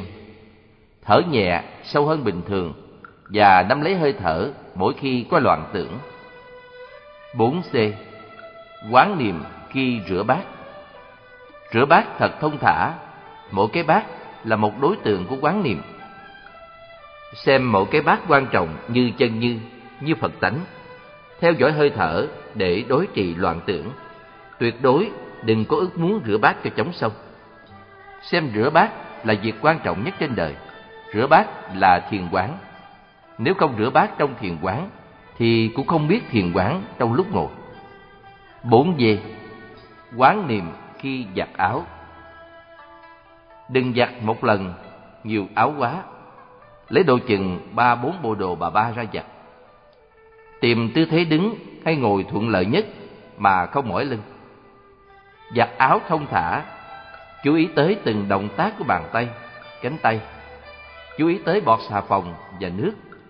Giặt áo và xả nước trong xong thì tâm tư cũng trong sạch nhẹ nhàng như áo. Nhớ duy trì nụ cười và nắm lấy hơi thở khi tâm bị loạn động. 4D. Quán niệm khi dọn nhà. Chia công việc thành từng thứ lớp, thu xếp gọn đồ đạc và sách vở, lau chùi cầu tiêu, lau chùi phòng tắm, quét nhà, lau sạch bàn ghế và kệ tủ, để thật nhiều thì giờ cho mỗi thứ lớp. Động tác chậm lại, chậm bằng ba lần thường ngày. Tập trung vào động tác và vào đối tượng động tác. Ví dụ, trong khi sắp một cuốn sách vào chỗ của nó trong kệ sách, nhìn cuốn sách biết cuốn sách là cuốn gì, biết mình đang nhìn cuốn sách và đang muốn sắp cuốn sách vào chỗ của nó. Biết tay mình đang đưa ra, cầm lấy cuốn sách, biết tay mình đang đút cuốn sách vào chỗ của nó trên kệ sách, tránh những động tác mạnh và liên tục làm cho mình mệt. Duy trì ý thức nơi hơi thở, nhất là khi tâm bị loạn động, tìm về quá khứ hoặc vị lai. 4E. Quán niệm khi tắm để ra từ nửa giờ đến 45 phút để tắm. Đừng có một giây nào hối hả, từ lúc sửa soạn bồn tắm cho đến lúc mặc xong quần áo sạch lên mình. Giữ cho động tác thật nhẹ nhàng, chậm rãi, để ý tới mọi động tác, để ý tới mỗi phần gì trên cơ thể, không phân biệt và e ngại. Chú ý tới từng gáo nước trên cơ thể, theo dõi hơi thở, thấy rằng bồn tắm cũng mát và thơm như một hồ sen mùa hạ, hôm mát và tinh khiết. 4 rê Quán niệm về hạt sỏi. Ngồi tư thế kiết già hay bán già. Điều phục hơi thở như ở bài tập 3E Sau khi điều phục hơi thở, Khởi sự buông thư tất cả các bắp thịt Và duy trì nụ cười hàm tiếu như ở bài tập 2A Tưởng mình là một hạt sỏi đang rơi thật nhẹ trong một dòng sông.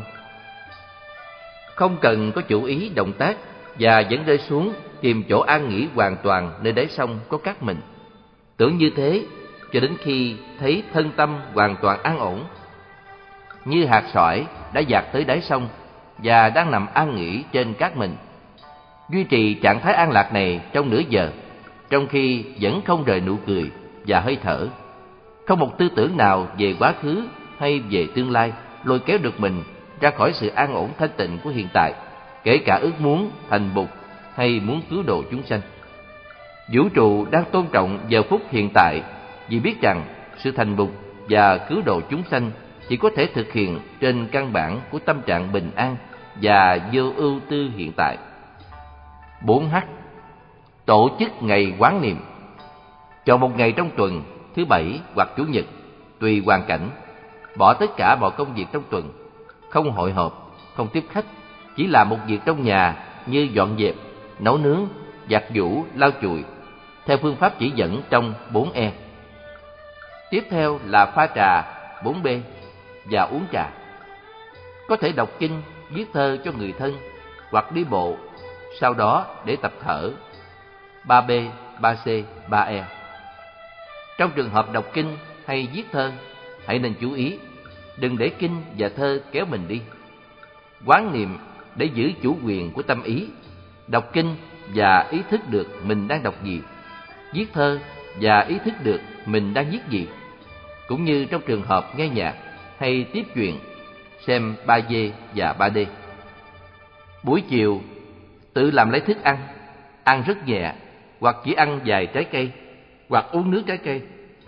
Thiền tọa một giờ trước khi ngủ.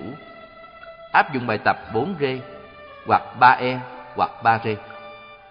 Trong ngày nên đi bộ hai lần, mỗi lần từ nửa giờ tới 45 phút. Buổi tối đừng đọc sách trước giờ ngủ. Thay vì đọc sách, tập buông thư 2A trong 5-10 phút. Chú ý tới hơi thở, thở nhẹ và đừng dài lắm. Theo dõi sự lên xuống của bụng và ngực, mắt nhắm. Mỗi động tác trong ngày phải chậm hơn thường nhật, ít ra là hai lần. Năm, quán niệm về duyên khởi. Năm A. Quán niệm về ngũ quẩn. Tìm một tấm ảnh của mình hồi còn ấu thơ, ngồi lại trong tư thế kiết già hay bán già, khởi sự theo dõi hơi thở theo ba e. Sau khi thở được hai mươi lần, khởi sự chú ý vào tấm ảnh trước mặt, sử dụng ký ức làm sống dậy những hình ảnh ngũ quẩn của tự thân trong thời gian bé thơ thời gian của tấm ảnh, những hình ảnh về sắc thân, cảm thọ, suy tư, hành nghiệp và nhận thức của mình trong thời gian đó. Tiếp tục duy trì hơi thở, đừng để kỷ niệm lôi kéo và che lấp chánh niệm. Duy trì sự quán niệm trong 15 phút, duy trì nụ cười hàm tiếu. Khởi sự đi vào quán niệm tự thân, ý thức về sắc thân, cảm thọ, suy tư, hành nghiệp và nhận thức của mình trong giai đoạn hiện tại. thấy rõ hợp thể ngũ quẩn của mình, đặt câu hỏi ta là ai vững chãi trong tự thân, như dùi một hạt giống tốt trong đất mình, có tưới tẩm. Câu hỏi ta là ai không giao cho trí năng giải đáp bằng suy luận, mà giao cho toàn thể của hợp thể ngũ quẩn ôm ấp. Đừng thúc đẩy trí năng đi tìm giải đáp suy luận. Chỉ bằng lòng dùi câu hỏi thận trọng, nghiêm mật và tha thiết trong tự thân. Quán niệm trong 15 phút, duy trì hơi thở nhẹ và khá sâu, để đừng bị lôi cuốn theo suy tư triết học. 5B. Quán niệm về ta Ngồi trong đêm tối, trong phòng riêng, hoặc trên bờ sông, trên đồi cỏ, hay bất cứ nơi nào vắng người. Khởi sự nắm lấy hơi thở theo ba e. Quán niệm, ta sẽ dùng ngón tay trỏ chỉ vào ta. Và thay vì dùng ngón tay trỏ chỉ vào sắc thân mình, thì dùng ngón tay trỏ chỉ ra phía ngoài. Quán niệm để thấy được ta ngoài sắc thân ta. Quán niệm để thấy được sắc thân ta có mặt ngay phía trước mặt. Trong rừng cây, trong lá cỏ, nơi dòng sông. Quán niệm để thấy được ta trong vũ trụ và vũ trụ trong ta. Có vũ trụ nên có ta, có ta nên có vũ trụ. Không có sự sinh ra, không có sự chết đi. Duy trì nụ cười hàm tiếu, nắm vững hơi thở, quán niệm từ 10 đến 20 phút. 5C. Quán niệm bộ xương của chính ta. Nằm trên giường, trên sàn nhà hoặc trên cỏ trong tư thái ưa thích, đừng dùng gối.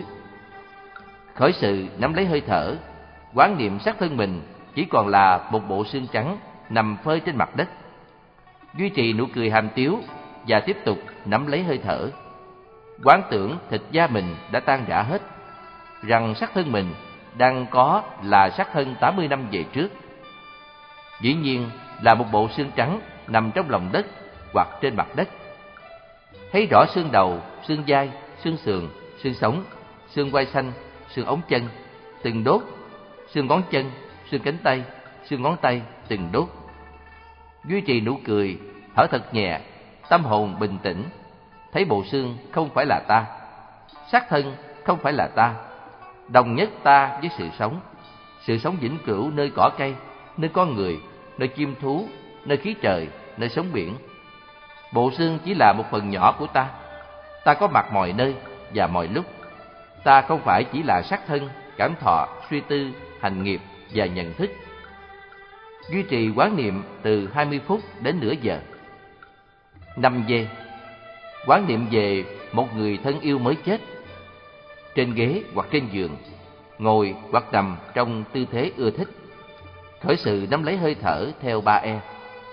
Quán niệm về thân thể của người mình thương yêu đã chết cách đây mấy tháng hoặc một, hai, ba năm, vân vân. Biết rõ thịt da của người ấy đã rửa trát, chỉ còn xương và nằm yên lặng dưới đất.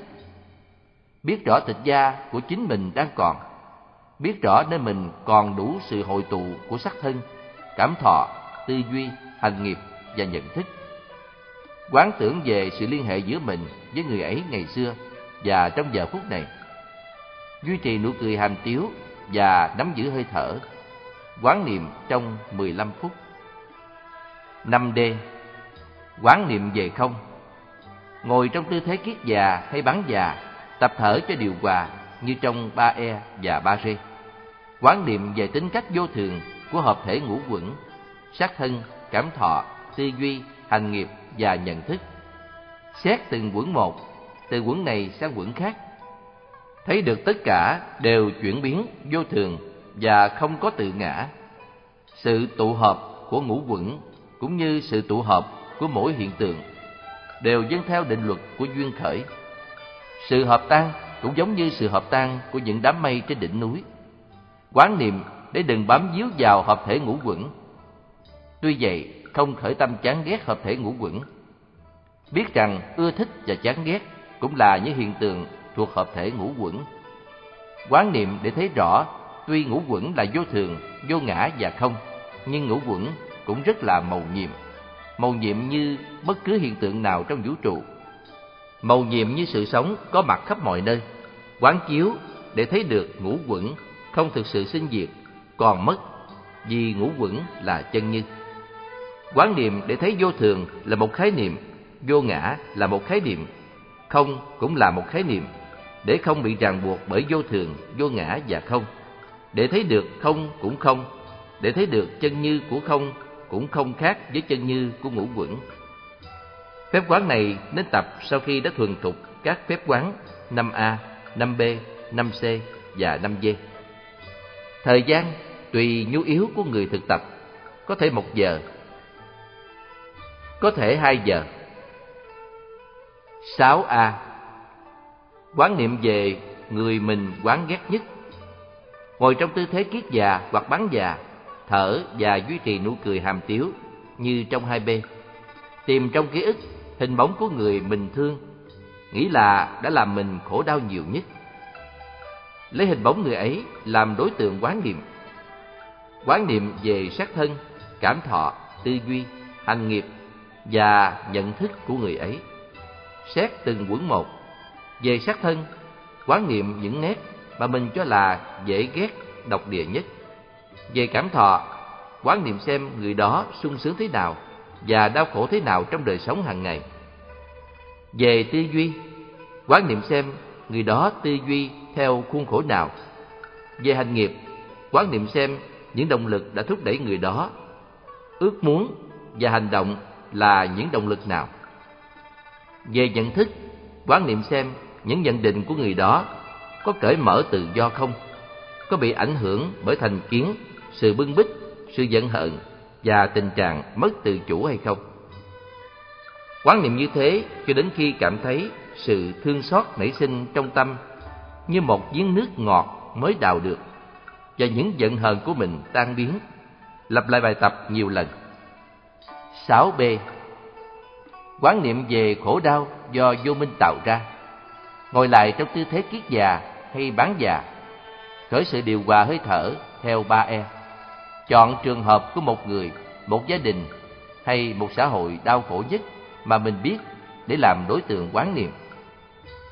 Trong trường hợp một người quán niệm để thấy tất cả những đau khổ của người ấy, bắt đầu từ những đau khổ về xác thân, bệnh tật, nghèo nàn, đau đớn xác thân, đến cảm thọ, say rứt, sợ hãi, ganh tị, căm thù, dằn vặt, tư duy, bi quan, xoay quanh những đối tượng đen tối, nhỏ hẹp, hành nghiệp, thúc đẩy bởi sợ hãi, chán nản, tuyệt vọng, căm thù, và nhận thức, bưng bít bởi hoàn cảnh, bởi sự khổ đau, bởi người xung quanh, bởi giáo dục, tuyên truyền, bởi sự thiếu tự chủ của tâm ý.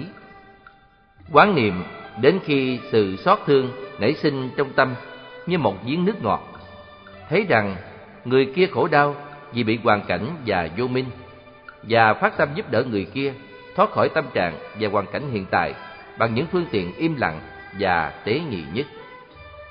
Trong trường hợp một gia đình, cũng theo phương pháp trên, nhưng quán niệm từng cá nhân một, hết cá nhân này đến cá nhân khác, thấy được sự đau khổ của họ là đau khổ của chính mình.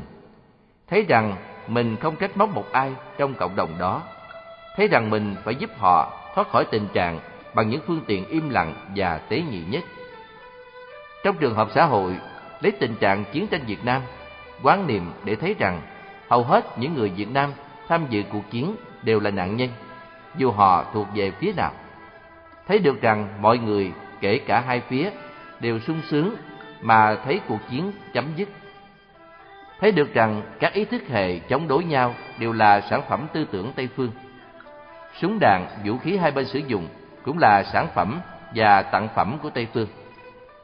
Thấy được rằng chiến tranh Việt Nam là do sự tranh chấp của các cường quốc, do kỹ nghệ vũ khí Tây Phương, do hệ thống kinh tế đế quốc và do sự thiếu khôn khéo và thiếu tỉnh thức của người Việt mà còn tiếp diễn.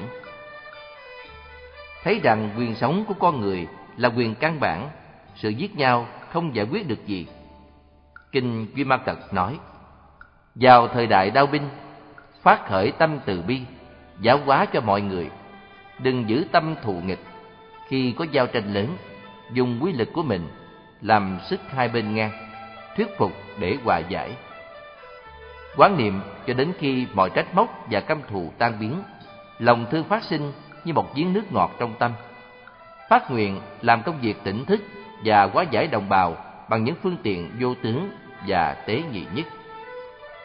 6C Quán niệm về hành động vô tướng Ngồi lại trong tư thế kiết già hay bán già, thử sự điều hòa hơi thở theo 3C. Chọn một dự án phát triển nông thôn hay bất cứ dự án công tác phụng sự nào mà mình cho là quan trọng để làm đối tượng quán niệm. Quán niệm về chủ đích, phương pháp và nhân sự của công tác. Về chủ đích, quán niệm để biết rằng công tác là để lợi ích, để làm bớt khổ đau, để đáp ứng từ bi, mà không phải để thỏa mãn ước muốn khen ngợi. Về phương pháp, quán niệm để thấy đây là sự cộng tác giữa người và người, không phải là hành động ban bố tùy sở thích người làm. Về nhân sự, quan sát để thấy rằng trong công tác, nếu mình còn thấy mình là kẻ phụng sự và những người kia là những người được phụng sự, thì mình vẫn còn hành động vì mình mà không thực sự vì người. Kinh Bát Nhã nói, Bồ Tát độ chúng sanh mà thực ra không có chúng sanh nào được độ cả. Đó là phát tâm làm việc theo tinh thần vô tướng của Bát Nhã. Sáu D. Quán niệm về hành xả Ngồi lại trong tư thế kiết già hay bán già, khởi sự điều phục hơi thở theo ba e.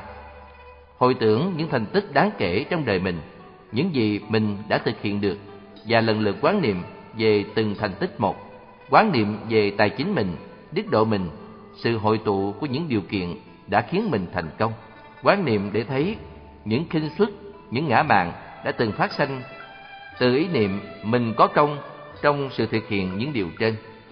Quán niệm duyên khởi để thấy đó không phải thực sự công trình của mình, mà là sự hội tụ của nhiều nhân duyên. Quán niệm để thấy rằng mình không chuyên chở được những thành tích ấy, và những thành tích ấy không phải là cái ta của mình. Quán niệm để thấy mình tự do, không bị ràng buộc vào chúng, rằng chỉ khi nào buông thả được chúng, mình mới thực sự thanh thoát và không còn bị chúng xoay chuyển. Hồi tưởng những thất bại chua cay nhất trong đời mình và lần lượt quán niệm về từng thất bại một. Quán niệm về tài năng của mình, đức độ mình, sự thiếu thốn của những điều kiện khiến mình thất bại. Quán niệm để thấy những e sợ, những mặc cảm đã phát sanh từ ý niệm mình thua kém trong sự thực hiện những điều đó. Quán niệm duyên khởi để thấy đó không phải là thực sự sự kém cỏi của mình mà là sự thiếu thốn của những điều kiện thuận lợi. Quán niệm để thấy rằng mình không chuyên chở được những thất bại ấy và những thất bại ấy không phải là cái ta của mình. Quán niệm thấy mình tự do, không bị ràng buộc vào chúng, rằng chỉ khi nào buông thả được chúng, mình mới thực sự thanh thoát và mới không còn bị chúng đè nén. 6 D. Quán niệm về bất xả Ngồi lại trong tư thế kiết già hay bán già, khởi sự điều phục hơi thở theo 3 E. Thực tập một trong những phép 5A, 5B, 5C, 5D và 5D.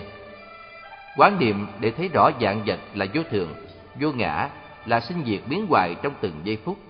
Quán niệm để thấy rằng tuy dạng vật là vô thường, vô ngã, sinh diệt biến hoại trong từng giây phút, nhưng dạng vật vẫn là màu nhiệm. Tuy không bị ràng buộc vào hữu di, mà cũng không bị ràng buộc vào vô di. Quán niệm để thấy rằng Bồ Tát tuy không dướng mắt vào ngũ quẩn và dạng pháp, nhưng không trốn tránh ngũ quẩn và dạng pháp. Tuy có thể buông thả ngũ quẩn và dạng pháp như buông thả tro nguội, nhưng vẫn an trú được trên ngũ quẩn và vàng pháp. Cũng như nước trong những làn sóng, không bị những làn sóng làm chìm đắm. Quán niệm để thấy rằng người giác ngộ tuy không bị nô lệ bởi công tác độ sinh, nhưng vẫn không khi nào rời công tác độ sinh.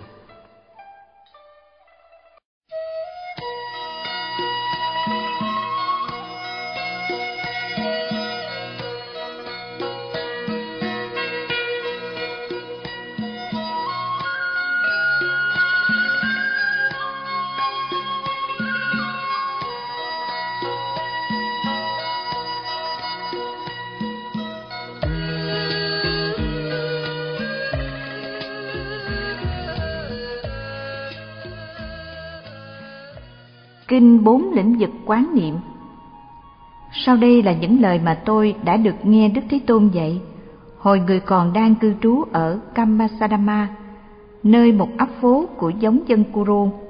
Một hôm, Đức Thế Tôn gọi các vị khất sĩ. Này quý thầy, các vị khất sĩ đáp, thưa Đức Thế Tôn, có chúng tôi đây. Bụt nói, này quý vị, đây là con đường duy nhất để giúp chúng sanh thực hiện thanh tịnh, vượt thắng phiền não, tiêu diệt ưu khổ, đạt tới chánh đạo và chứng nhập niết bàn. Đó là con đường có bốn phép an trú trong quán niệm. Bốn phép an trú trong quán niệm ấy là những phép nào? Một, này các vị khất sĩ, vị khất sĩ an trú trong phép quán niệm thân thể nơi thân thể, tinh cần, sáng suốt và tỉnh thức, bỏ ra ngoài mọi tham dục và chán bỏ đối với cuộc đời. Hai, này các vị cất sĩ, vị cất sĩ an trú trong phép quán niệm cảm thọ nơi cảm thọ, tinh cần, sáng suốt và tỉnh thức, bỏ ra ngoài mọi tham dục và chán bỏ đối với cuộc đời.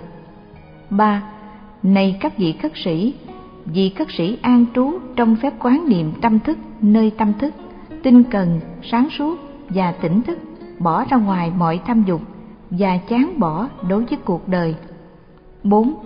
Này các vị khất sĩ, vị khất sĩ an trú trong phép quán niệm đối tượng tâm thức nơi đối tượng tâm thức, tinh cần, sáng suốt và tỉnh thức, bỏ ra ngoài mọi tham dục và chán bỏ đối với cuộc đời. Này các vị khất sĩ, vị khất sĩ an trú trong phép quán niệm thân thể nơi thân thể như thế nào? Vị khất sĩ ấy tìm tới một khu rừng, hoặc tới một gốc cây, hoặc một căn nhà vắng, ngồi xuống trong tư thế kiết già, giữ thân hình ngay thẳng và thiết lập chánh niệm trước mặt mình. Người ấy thở vào với ý thức minh mẫn là mình đang thở vào.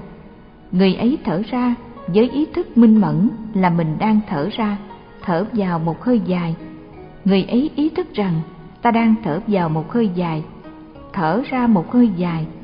Người ấy ý thức rằng ta đang thở ra một hơi dài, thở vào một hơi ngắn. Người ấy ý thức rằng ta đang thở vào một hơi ngắn, thở ra một hơi ngắn. Người ấy ý thức rằng ta đang thở ra một hơi ngắn. Cũng như khi quay một vòng dài, người thợ tiện kéo tay ý thức rằng mình đang xoay một vòng dài và khi xoay một vòng ngắn ý thức rằng mình đang xoay một vòng ngắn vị khất sĩ mỗi khi thở vào một hơi dài ý thức rằng mình đang thở vào một hơi dài. Mỗi khi thở ra một hơi dài, ý thức rằng mình đang thở ra một hơi dài. Mỗi khi thở vào một hơi ngắn, ý thức mình đang thở vào một hơi ngắn. Mỗi khi thở ra một hơi ngắn, ý thức mình đang thở ra một hơi ngắn. Người ấy tự mình tập luyện như sau. Tôi đang thở vào và có ý thức rõ rệt về trọn thân thể tôi. Tôi đang thở ra và có ý thức rõ rệt về trọn thân thể tôi tôi đang thở vào và làm cho sự vận hành trong thân thể tôi trở nên an tịnh. Tôi đang thở ra và làm cho sự vận hành trong thân thể tôi trở nên an tịnh. Cứ như thế, vì ấy an trú trong sự quán niệm thân thể nơi thân thể, hoặc quán niệm bên trong, hoặc quán niệm bên ngoài thân thể ấy, hoặc quán niệm cả bên trong lẫn bên ngoài. Vị ấy an trú trong sự quán niệm quá trình sinh khởi nơi thân thể hoặc quán niệm quá trình hủy diệt nơi thân thể, hoặc quán niệm cả quá trình sinh khởi lẫn quá trình hủy diệt nơi thân thể, hoặc người ấy quán niệm có thân thể đây, đủ để quán chiếu chỉ ý thức được sự có mặt của thân thể đó. Và như vậy, người ấy an trú một cách tự do, không bị bất cứ một thứ gì trong cuộc đời làm dướng bận. Quán niệm thân thể, nơi thân thể là như vậy đó, thưa quý vị. Khi đi vị cất sĩ lại cũng ý thức rằng mình đang đi. Khi đứng, ý thức rằng mình đang đứng. Khi ngồi, ý thức rằng mình đang ngồi. Khi nằm, ý thức rằng mình đang nằm. Bất cứ thân thể mình đang được sử dụng trong tư thế nào, vị ấy cũng ý thức được về tư thế ấy của thân thể. Cứ như thế vì cất sĩ an trú trong sự quán niệm thân thể nơi thân thể hoặc quán niệm bên trong, hoặc quán niệm bên ngoài thân thể ấy, hoặc quán niệm cả bên trong lẫn bên ngoài. Vì ấy an trú trong sự quán niệm quá trình sinh khởi nơi thân thể, hoặc quán niệm quá trình hủy diệt nơi thân thể, hoặc quán niệm cả quá trình sinh khởi lẫn quá trình hủy diệt nơi thân thể. Hoặc vì ấy quán niệm, có thân thể đây, đủ để quán chiếu, dĩ thức được sự có mặt của thân thể đó. Và như vậy người ấy an trú một cách tự do, không bị bất cứ một thứ gì trong cuộc đời làm dướng bận. Vì khất sĩ quán niệm thân thể, nơi thân thể là như thế đó, thưa quý vị. Khi đi tới hoặc đi lui, vị khất sĩ cũng chiếu dụng ý thức sáng tỏ của mình về sự đi tới hay đi lui ấy. Khi nhìn trước, nhìn sau, cúi xuống, duỗi lên, vị ấy cũng chiếu dụng ý thức sáng tỏ ấy. Khi mặc áo ca sa, mang bình bát, vị ấy cũng chiếu dụng ý thức sáng tỏ ấy. Khi ăn cơm, uống nước, nhai thức ăn, nếm thức ăn vị ấy cũng chiếu dụng ý thức sáng tỏ ấy. Khi đi đại tiện, tiểu tiện vị ấy cũng chiếu dụng ý thức sáng tỏ ấy. Khi đi, đứng, nằm, ngồi, ngủ, thức, nói năng, hoặc im lặng vị ấy cũng chiếu dụng ý thức sáng tỏ ấy vào tự thân.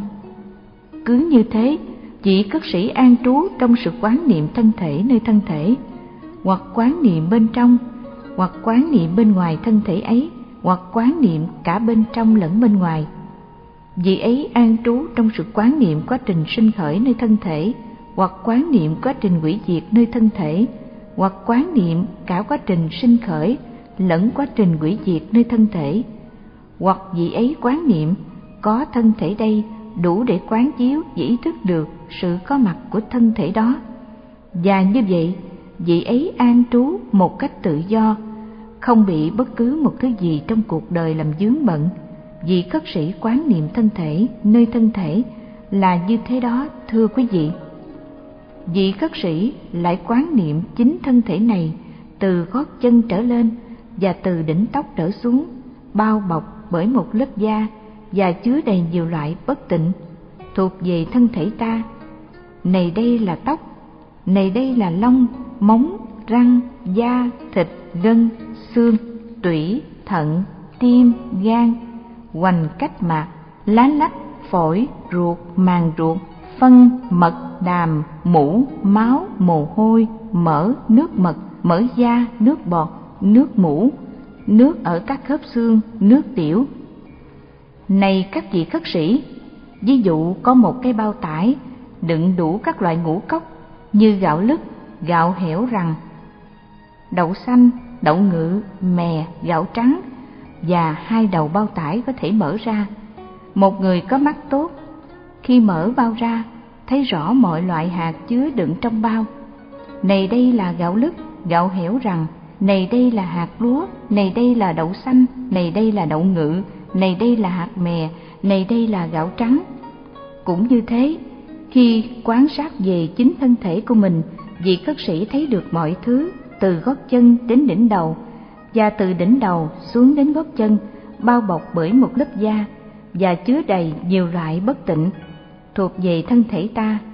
Này đây là tóc, này đây là lông, móng, răng, da, thịt, gân, xương, tủy, thận, tim, gan. Hoành cách mạc lá lách, phổi, ruột, màng ruột, phân, mật, đàm, mũ, máu, mồ hôi, mỡ, nước mật, mỡ da, nước bọt, nước mũ, nước ở các khớp xương, nước tiểu. Cứ như thế, vị cất sĩ an trú trong sự quán niệm thân thể nơi thân thể, hoặc quán niệm bên trong, hoặc quán niệm bên ngoài thân thể ấy, hoặc quán niệm cả bên trong lẫn bên ngoài vì ấy an trú trong sự quán niệm quá trình sinh khởi nơi thân thể, hoặc quán niệm quá trình hủy diệt nơi thân thể, hoặc quán niệm cả quá trình sinh khởi lẫn quá trình hủy diệt nơi thân thể, hoặc vì ấy quán niệm có thân thể đây đủ để quán chiếu và ý thức được sự có mặt của thân thể đó.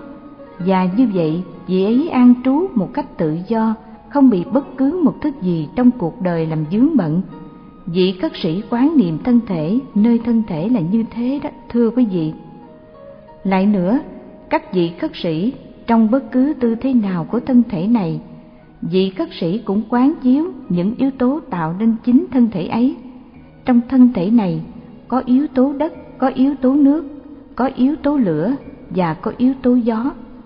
Như một bác đồ tể rành nghề hoặc một người đồ tể tập sự, giết một con bò và ngồi giữa ngã tư mà xẻ con bò ra thành nhiều phần. Vị khất sĩ cũng vậy, trong bất cứ tư thế nào của thân thể mình cũng quán chiếu về những yếu tố tạo nên chính thân thể ấy. Trong thân thể này có yếu tố đất, có yếu tố nước, có yếu tố lửa và có yếu tố gió. Cứ như thế, chị khất sĩ an trú trong sự quán niệm thân thể nơi thân thể, hoặc quán niệm bên trong, hoặc quán niệm bên ngoài thân thể ấy, hoặc quán niệm cả bên trong lẫn bên ngoài. Vị ấy an trú trong sự quán niệm quá trình sinh khởi nơi thân thể, hoặc quán niệm quá trình hủy diệt nơi thân thể, hoặc quán niệm cả quá trình sinh khởi lẫn quá trình hủy diệt nơi thân thể, hoặc vị ấy quán niệm có thân thể đây đủ để quán chiếu và ý thức được sự có mặt của thân thể đó, và như vậy vị ấy an trú một cách tự do, không bị bất cứ một thứ gì trong cuộc đời làm dướng bận. Vị cất sĩ quán niệm thân thể nơi thân thể là như thế đó, thưa quý vị. Lại ví như khi thấy một xác chết bị liệm vào bãi tha ma đã được một ngày, hai ngày hoặc ba ngày, sình lên, xanh lại, thối nát ra, vì khất sĩ quán chiếu sự thật ấy vào chính thân thể mình.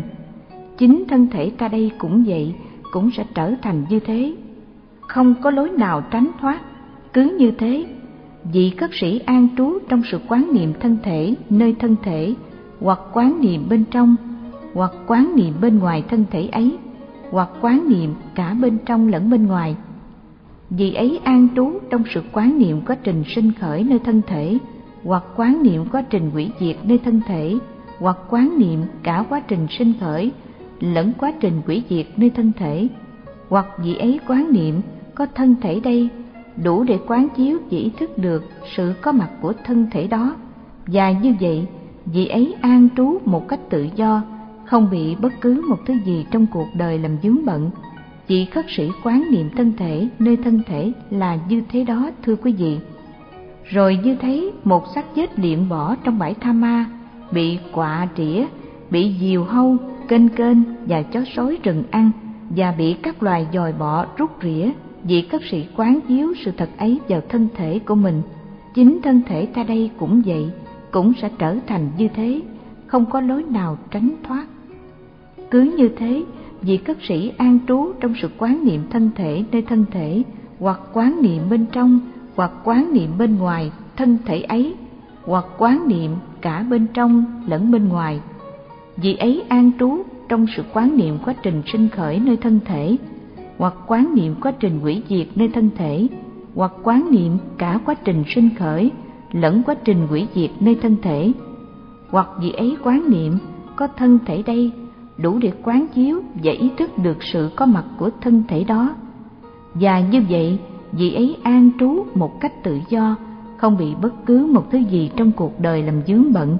Vị khất sĩ quán niệm thân thể, nơi thân thể là như thế đó, thưa quý vị. Rồi như thấy một xác chết liện bỏ trong bãi tha ma, chỉ còn là một bộ xương dính ít thịt và máu, các khúc xương còn được nối liền nhau nhờ có những sợi gân.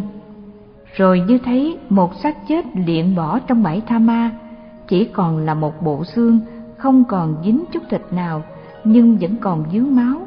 Các khúc xương còn được nối liền nhau nhờ có những sợi gân rồi như thấy, một xác chết liệm bỏ trong bãi tha ma, chỉ còn là một bộ xương, không còn dính chút thịt nào, và cũng không còn dướng chút máu nào. Các khúc xương còn được nối liền nhau, nhờ có những sợi gân rồi như thấy, một xác chết liệm bỏ trong bãi tha ma, chỉ còn là một đống xương rời rạc đó đây.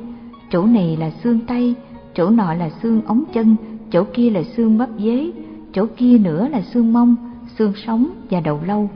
Rồi như thấy, một xác chết liệm bỏ trong bãi tha ma, chỉ còn là một mớ xương trắng màu vỏ ốc. Rồi như thấy, một xác chết liệm bỏ trong bãi tha ma, chỉ còn là một đống xương khô, để hơn một năm trên bãi. Rồi như thấy, một xác chết liệm bỏ trong bãi tha ma, chỉ còn là một đống xương một tan thành bụi. Vị khất sĩ quán chiếu sự thật ấy vào thân thể của mình chính thân thể ta đây cũng vậy, cũng sẽ trở thành như thế, không có lối nào tránh thoát. Cứ như thế, vị khất sĩ an trú trong sự quán niệm thân thể nơi thân thể, hoặc quán niệm bên trong, hoặc quán niệm bên ngoài thân thể ấy, hoặc quán niệm cả bên trong lẫn bên ngoài. Vị ấy an trú trong sự quán niệm quá trình sinh khởi nơi thân thể, hoặc quán niệm quá trình hủy diệt nơi thân thể hoặc quán niệm cả quá trình sinh khởi lẫn quá trình hủy diệt nơi thân thể, hoặc vì ấy quán niệm, có thân thể đây, đủ để quán chiếu và ý thức được sự có mặt của thân thể đó. Và như vậy vị ấy an trú một cách tự do, không bị bất cứ một thứ gì trong cuộc đời làm dướng bận. Vị khất sĩ quán niệm thân thể, nơi thân thể là như thế đó, thưa quý vị. Này các vị khất sĩ vị khất sĩ an trú trong phép quán niệm cảm thọ nơi cảm thọ như thế nào? Mỗi khi có một cảm thọ khoái lạc, vị khất sĩ ấy ý thức rằng ta đang có một cảm thọ khoái lạc. Mỗi khi có một cảm thọ khổ đau, người ấy ý thức rằng ta đang có một cảm thọ khổ đau. Mỗi khi có một cảm thọ không khoái lạc, cũng không khổ đau, vị ấy ý thức rằng ta đang có một cảm thọ không khoái lạc, cũng không khổ đau khi có một cảm thọ khoái lạc vật chất, vị ấy ý thức rằng mình đang có một cảm thọ khoái lạc vật chất. Khi có cảm thọ khoái lạc tinh thần, vị ấy ý thức rằng mình đang có một cảm thọ khoái lạc tinh thần. Khi có một cảm thọ khổ đau vật chất, vị ấy ý thức rằng mình đang có một cảm thọ khổ đau vật chất. Khi có một cảm thọ khổ đau tinh thần, vị ấy ý thức rằng mình đang có một cảm thọ khổ đau tinh thần khi có một cảm thọ vật chất không khoái lạc, cũng không khổ đau, vì ấy ý thức rằng mình đang có một cảm thọ vật chất không khoái lạc cũng không khổ đau. Khi có một cảm thọ tinh thần không khoái lạc cũng không khổ đau, vì ấy ý thức rằng mình đang có một cảm thọ tinh thần không khoái lạc cũng không khổ đau. Cứ như thế, vị khất sĩ sống trong sự thường trực quán niệm cảm thọ nơi cảm thọ hoặc quán niệm bên trong, hoặc quán niệm bên ngoài cảm thọ ấy, hoặc quán niệm cả bên trong lẫn bên ngoài. Vì ấy, sống trong sự thường trực quán niệm quá trình sinh khởi của cảm thọ, hoặc quán niệm quá trình hủy diệt của cảm thọ, hoặc quán niệm cả quá trình sinh khởi lẫn quá trình hủy diệt của cảm thọ. Hoặc gì ấy, quán niệm có cảm thọ đây, đủ để quán chiếu và ý thức được sự có mặt của cảm thọ đó và như vậy, vị ấy an trú một cách tự do, không bị bất cứ một thứ gì trong cuộc đời làm dướng bận. Vì khất sĩ quán niệm cảm thọ, nơi cảm thọ là như thế đó, thưa quý vị. Này các vị khất sĩ, vị khất sĩ an trú trong phép quán niệm tâm thức, nơi tâm thức như thế nào? Mỗi khi nội tâm có tham dục, vị khất sĩ ấy ý thức là nội tâm có tham dục. Mỗi khi nội tâm không có tham dục vị ấy ý thức là nội tâm không có tham dục. Mỗi khi trong tâm có sân hận vị ấy ý thức là trong tâm có sân hận. Mỗi khi trong tâm không có sân hận vị ấy ý thức là trong tâm không có sân hận. Mỗi khi tâm thức mình si mê vị ấy ý thức rằng tâm thức mình si mê. Mỗi khi tâm thức mình không si mê vị ấy ý thức rằng tâm thức mình không si mê mỗi khi tâm thức mình có thu nhiếp vị ấy có ý thức rằng tâm thức mình có thu nhiếp. Mỗi khi tâm thức mình tán loạn vị ấy ý thức rằng tâm thức mình tán loạn. Mỗi khi tâm thức mình trở thành khoáng đạt vị ấy ý thức rằng tâm thức mình trở thành khoáng đạt. Mỗi khi tâm thức mình trở nên hạn hẹp vị ấy ý thức rằng tâm thức mình trở nên hạn hẹp.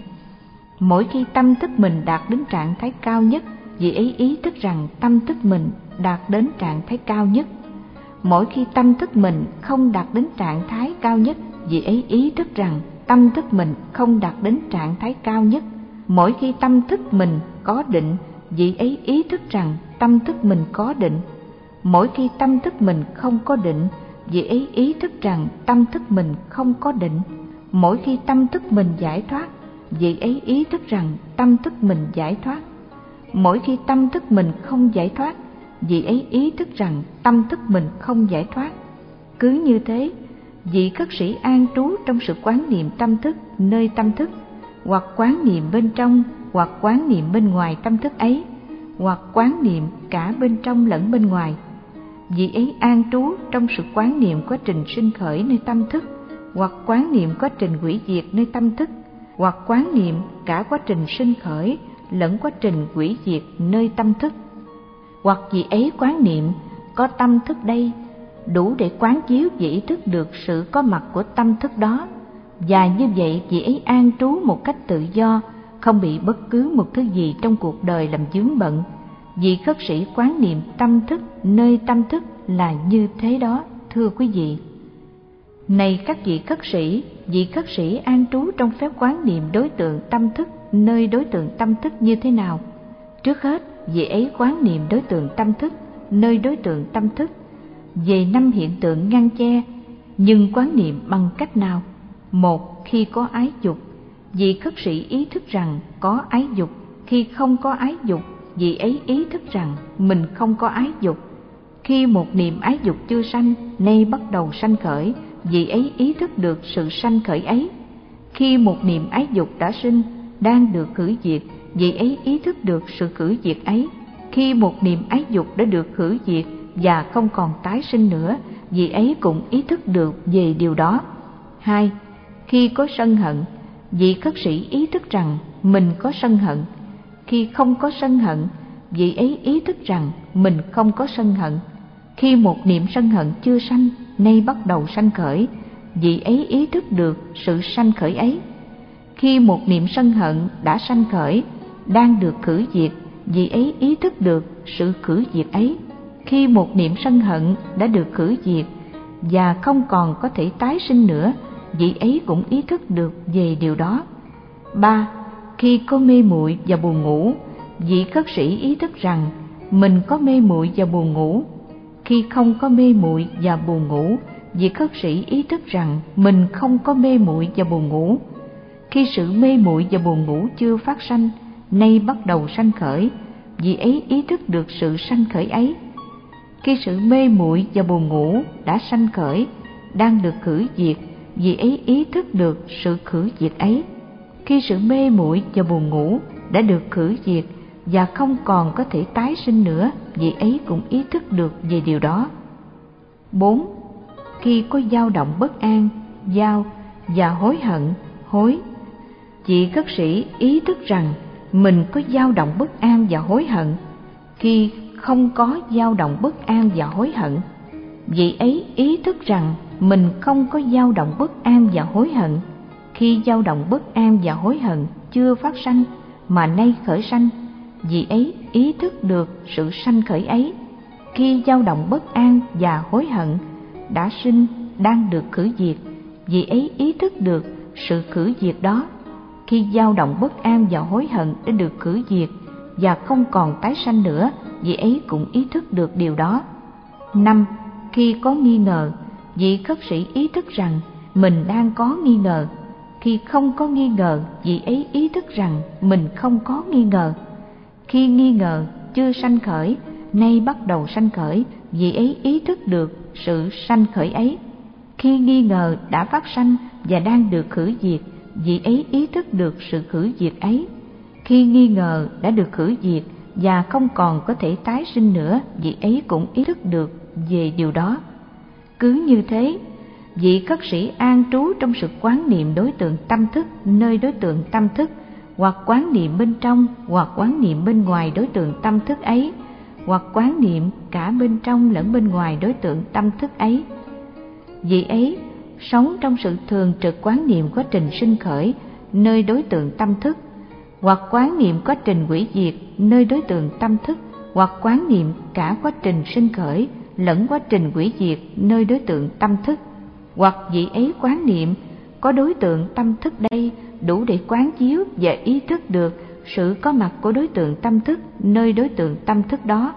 Và như vậy, vị ấy an trú một cách tự do không bị bất cứ một thứ gì trong cuộc đời làm dướng bận. Quán niệm đối tượng tâm thức, nơi đối tượng tâm thức là như thế đó, thưa quý vị. Tiếp đó, vị khất sĩ quán niệm về năm nhóm tụ hợp. Năm thủ quẩn còn nằm dưới ảnh hưởng của sự bám víu như đối tượng tâm thức, nơi đối tượng tâm thức. Quán niệm bằng cách nào? Vị khất sĩ quán chiếu như sau. Đây là hình thể, vật chất, sắc đây là sự phát sinh của hình thể vật chất, và đây là sự hủy diệt của hình thể vật chất. Đây là cảm thọ thọ. Đây là sự phát sinh của cảm thọ, và đây là sự hủy diệt của cảm thọ. Đây là tri giác, tưởng. Đây là sự phát sinh của tri giác, và đây là sự hủy diệt của tri giác. Đây là tâm tư, hành. Đây là sự phát sinh của tâm tư, và đây là sự hủy diệt của tâm tư. Đây là nhận thức thức đây là sự phát sinh của nhận thức, và đây là sự hủy diệt của nhận thức.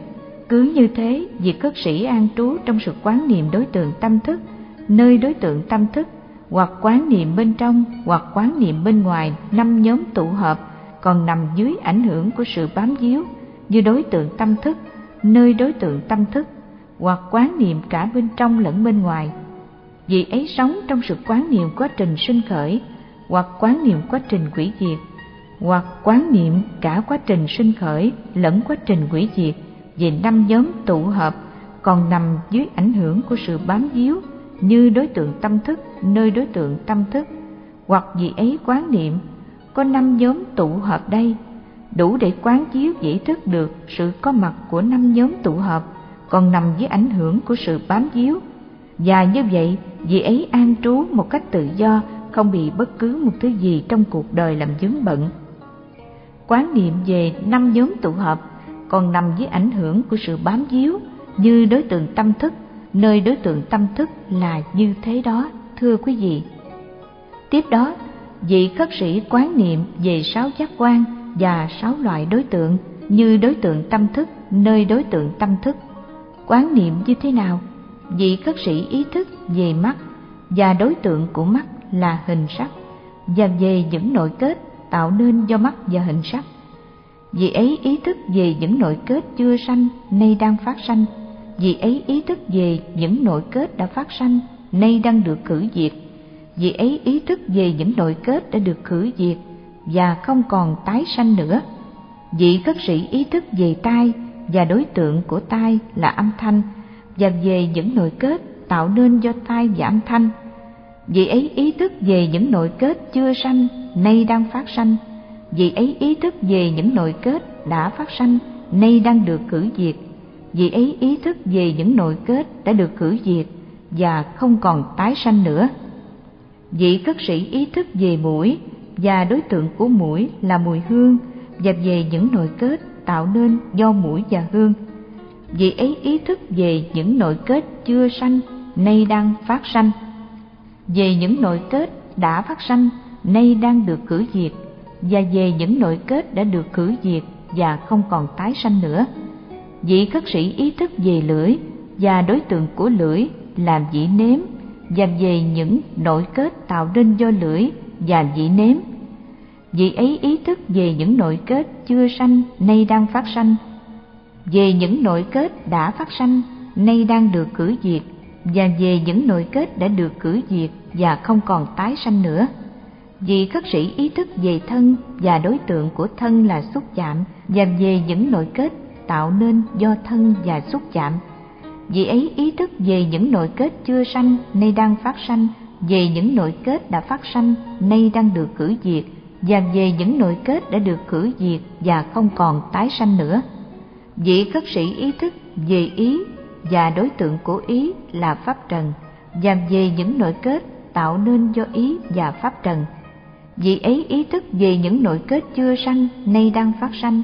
Về những nội kết đã phát sanh, nay đang được cử diệt. Và về những nội kết đã được cử diệt và không còn tái sanh nữa.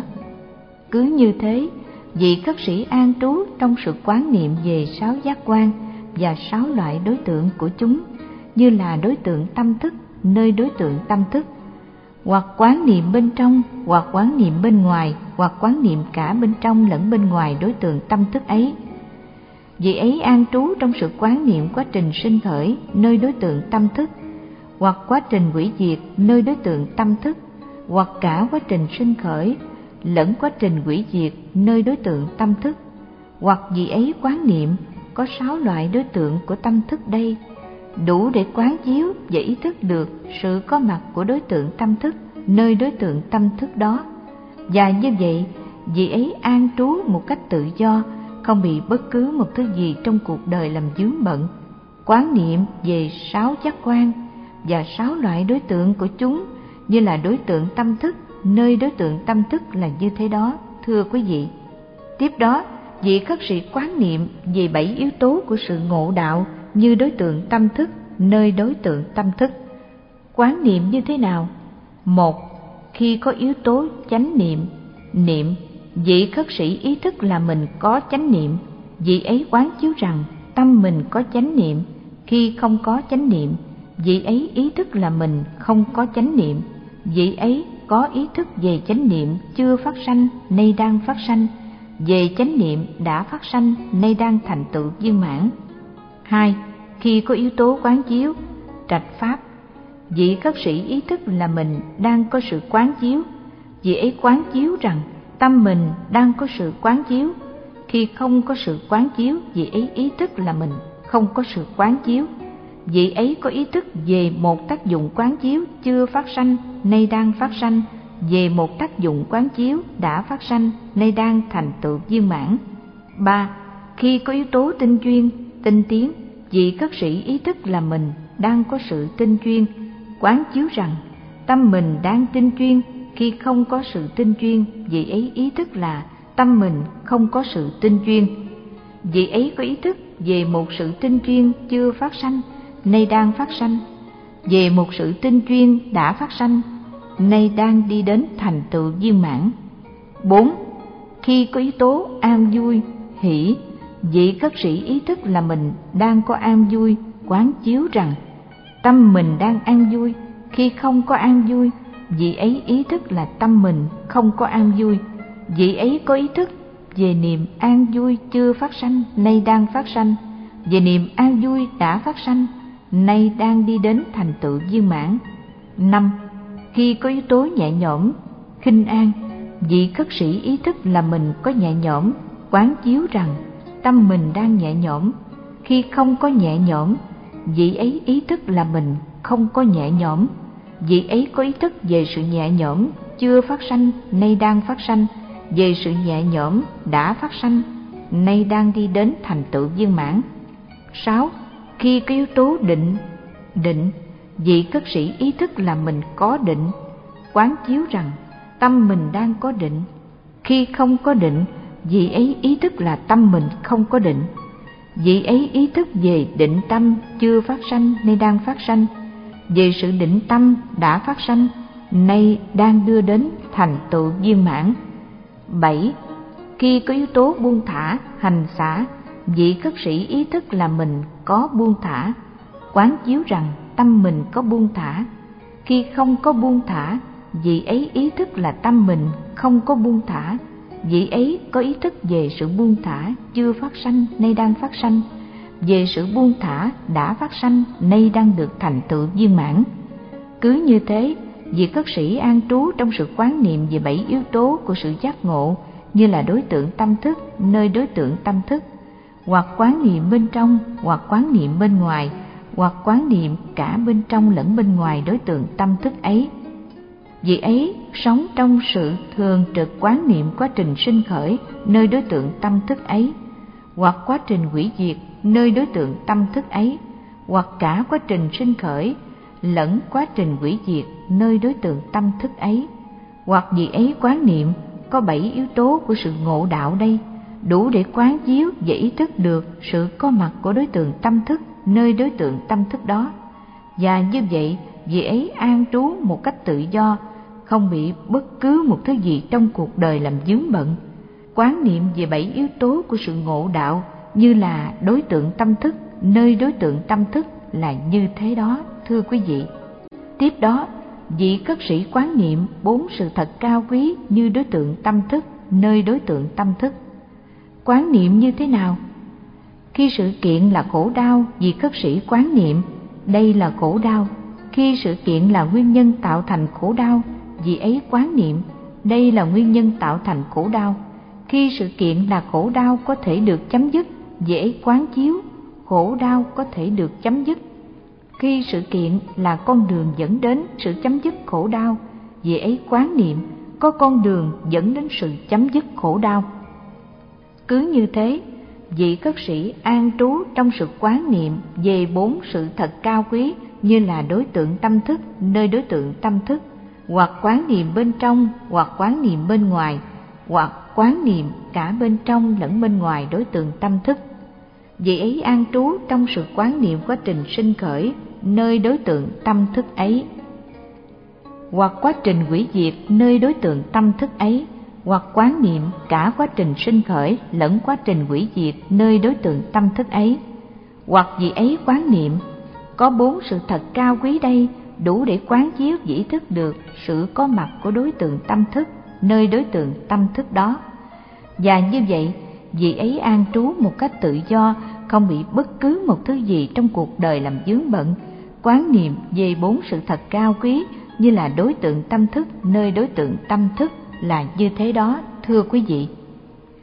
Này quý vị khất sĩ, vị khất sĩ nào thực hành bốn phép quán niệm như trên trong bảy năm người ấy có thể, có khả năng đạt được quả vị chánh trí ngay ở đây và trong kiếp này. Hoặc nếu còn dư báo thì cũng đạt được quả vị không còn trở lại. Này các vị khất sĩ, đừng nói gì tới bảy năm, kẻ nào thực hành bốn phép quán niệm này trong sáu năm năm năm, bốn năm, ba năm, hai năm, một năm thì cũng có thể đạt được quả gì chánh trí ngay ở đây và trong kiếp này, hoặc nếu còn dư báo, thì cũng đạt được quả gì không còn trở lại. Này các vị khất sĩ, đừng nói gì tới một năm, kẻ nào thực hành bốn phép quán niệm trong bảy tháng, hoặc sáu tháng, hoặc năm tháng, hoặc bốn tháng, ba tháng, hai tháng, hoặc một tháng, hay nửa tháng, thì cũng có thể đạt được quả vị chánh trí. Ngay ở đây và trong kiếp này, hoặc nếu còn dư báo thì cũng đạt được quả vị không còn trở lại. Này các vị khất sĩ, đừng nói gì đến nửa tháng, kẻ nào thực hành bốn phép quán niệm như thế trong một tuần cả ấy cũng có thể đạt được quả vị chánh trí ngay ở đây và trong đời này, hoặc nếu còn dư báo thì cũng đạt được quả vị không còn trở lại. Chính vì lý do đó mà tôi đã nói rằng đây là con đường duy nhất để có thể giúp chúng sanh thực hiện thanh tịnh vượt thắng phiền não tiêu diệt khổ u, đạt tới chánh đạo và chứng nhập niết bàn. Con đường có bốn phép an trú trong quán niệm. Đức thế tôn đã dạy như thế. Các vị khất sĩ quan hỷ, ghi nhận và làm theo người. Kinh quán niệm hơi thở. Tôi nghe như sau. Hồi đó, bụt còn ở tại thành sáp vệ, cư trú trong vườn kỳ thọ với nhiều vị đại đệ tử nổi tiếng như xá lợi phất một kiền liên, ca diếp, ca chiên viên, câu thi la, a nậu lâu đà, u bà đa, a nan đà, vân vân. Trong cộng đồng các vị khất sĩ, những vị trưởng thượng thì lo chăm sóc dạy dỗ các vị khất sĩ tân học, có vị chăm dạy mười người, có vị hai mươi người, có vị ba mươi người, có vị bốn mươi người. Các vị khất sĩ tân học được chăm sóc và dạy dỗ như thế, dần dần thực hiện được nhiều tiến bộ đêm ấy là một đêm trăng tròn ngày lễ tử tứ kết thúc mùa an cư. Đức giác ngộ ngồi ở ngoài trời và xung quanh người. Chúng đệ tử khất sĩ quy tụ. Sau khi đưa mắt lặng lẽ nhìn đại chúng một lên tiếng. Quý vị khất sĩ, tôi rất hài lòng về những thành quả mà quý vị đã đạt được trong sự tu học. Quý vị hãy tinh tiến lên nữa. Những gì chưa đạt được, hãy đạt cho được và những gì chưa thực hiện, hãy thực hiện cho xong. Tôi sẽ ở đây và đợi tại thành sát vệ này cho đến ngày trăng tròn chấm dứt tháng an cư thứ tư. Nghe tin đức thế tôn bảo, người sẽ lưu lại sát vệ cho đến ngày trăng tròn của tháng thứ tư. Các vị khất sĩ lúc bấy giờ hành đạo rải rác ở những miền quê, liền lên đường, lục tục tìm đến sát vệ thăm người. Vào dịp này, các vị trưởng thượng lại càng chăm chú chỉ dạy các vị tân học. Vị thì chỉ dạy mười người vị thì hai mươi người vị thì ba mươi người vị thì bốn mươi người. Các vị khất sĩ tân học nhờ đó lần lượt đạt được nhiều tiến bộ đáng kể. Bây giờ đây đã đến ngày trăng tròn tháng tư và bụt cũng đang ngồi ngoài trời với các khất sĩ. Người đưa mắt lặng lẽ quan sát đại chúng một hồi rồi lên tiếng.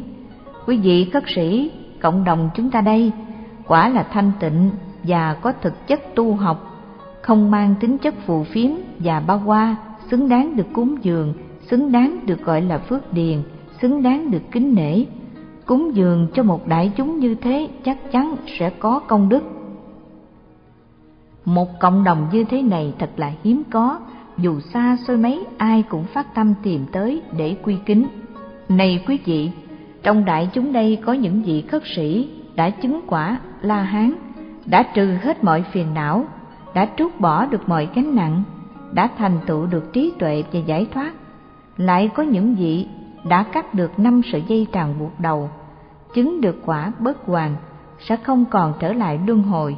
Có những vị đã cắt bỏ được ba sợi dây tràng buộc đầu, chứng quả nhất hoàn, hàng phục được phần thô của các phiền não, tham, sân và si, và chỉ cần trở lại một lần, có những vị đã cắt bỏ được ba sợi dây tràn buộc đầu, chứng quả dự lưu, đang vững chãi đi về quả vị giác ngộ, có vị đang thực tập tứ niệm xứ, có vị đang thực tập tứ chánh cần, có vị đang thực tập tứ như ý túc, có vị đang thực tập ngũ căn, có vị đang thực tập ngũ lực, có vị đang thực tập thất bồ đề, có vị đang thực tập bát chánh đạo, có vị đang thực tập từ, có vị đang thực tập bi, có vị đang thực tập hỷ, có vị đang thực tập xả, có vị đang thực tập cửu tưởng quán, có vị đang thực tập vô thường quán, lại có những vị khác đang thực tập quán niệm hơi thở. Quý vị khất sĩ, phép quán niệm hơi thở nếu được phát triển và thực hiện liên tục sẽ đem lại những thành quả và lợi lạc lớn, có thể làm thành tựu bốn lĩnh vực quán niệm, tứ niệm xứ, bốn lĩnh vực quán niệm nếu được phát triển và thực tập liên tục sẽ làm thành tựu bảy yếu tố giác ngộ, thất giác chi bảy yếu tố giác ngộ nếu được phát triển và thực tập liên tục sẽ đưa tới trí tuệ và giải thoát. Làm thế nào để phát triển và thực tập liên tục? Phép quán niệm hơi thở. Để phép này mang lại những thành quả và lợi lạc lớn? Này đây, quý vị khất sĩ, người hành giả đi vào rừng hoặc tới một gốc cây nơi vắng vẻ, ngồi xuống trong tư thế hoa sen, giữ thân cho thẳng và đặt vững chánh niệm trước mặt mình. Thở vào, người ấy biết rằng mình thở vào, thở ra, người ấy biết là mình thở ra. Một, thở vào một hơi dài người ấy biết, ta đang thở vào một hơi dài. Thở ra một hơi dài người ấy biết, ta đang thở ra một hơi dài. Hai, thở vào một hơi ngắn, người ấy biết ta đang thở vào một hơi ngắn. Thở ra một hơi ngắn, người ấy biết ta đang thở ra một hơi ngắn. Ba, ta đang thở vào và có ý thức về toàn thân thể ta. Ta đang thở ra và có ý thức về toàn thân thể ta. Người ấy thực tập như thế. Bốn, ta đang thở vào và làm cho toàn thân an tịnh. Ta đang thở ra và làm cho toàn thân an tịnh. Người ấy thực tập như thế. Năm, ta đang thở vào và cảm thấy mừng vui. Ta đang thở ra và cảm thấy mừng vui. Người ấy thực tập như thế. Sáu ta đang thở vào và cảm thấy an lạc. Ta đang thở ra và cảm thấy an lạc. Người ấy thực tập như thế. Bảy ta đang thở vào và có ý thức về những hoạt động tâm ý trong ta ta đang thở ra và có ý thức về những hoạt động tâm ý trong ta. Người ấy thực tập như thế. Tám, ta đang thở vào và làm cho những hoạt động tâm ý trong ta an tịnh. Ta đang thở ra và làm cho những hoạt động tâm ý trong ta an tịnh. Người ấy thực tập như thế. Chín, ta đang thở vào và có ý thức về tâm ý ta. Ta đang thở ra và có ý thức về tâm ý ta. Người ấy thực tập như thế. Mười ta đang thở vào và làm cho tâm ý ta quan lạc ta đang thở ra và làm cho tâm ý ta quan lạc người ấy thực tập như thế. 11. Ta đang thở vào và thu nhiếp tâm ý ta vào định. Ta đang thở ra và thu nhiếp tâm ý ta vào định. Người ấy thực tập như thế. 12. Ta đang thở vào và cởi mở cho tâm ý ta được giải thoát tự do. Ta đang thở ra và cởi mở cho tâm ý ta được giải thoát tự do. Người ấy thực tập như thế. 13 ta đang thở vào và quán chiếu tính vô thường của dạng pháp ta đang thở ra và quán chiếu tính vô thường của dạng pháp, người ấy thực tập như thế. 14. Ta đang thở vào và quán chiếu về tính tàn hoại của dạng pháp. Ta đang thở ra và quán chiếu về tính tàn hoại của dạng pháp, người ấy thực tập như thế. 15. Ta đang thở vào và quán chiếu về giải thoát. Ta đang thở ra và quán chiếu về giải thoát, người ấy thực tập như thế.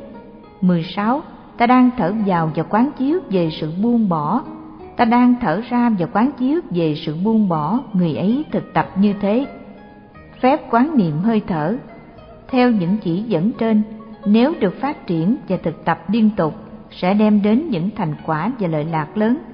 Phát triển và thực tập liên tục như thế nào để phép quán niệm hơi thở có thể thành tựu được bốn lĩnh vực quán niệm, tứ niệm xứ.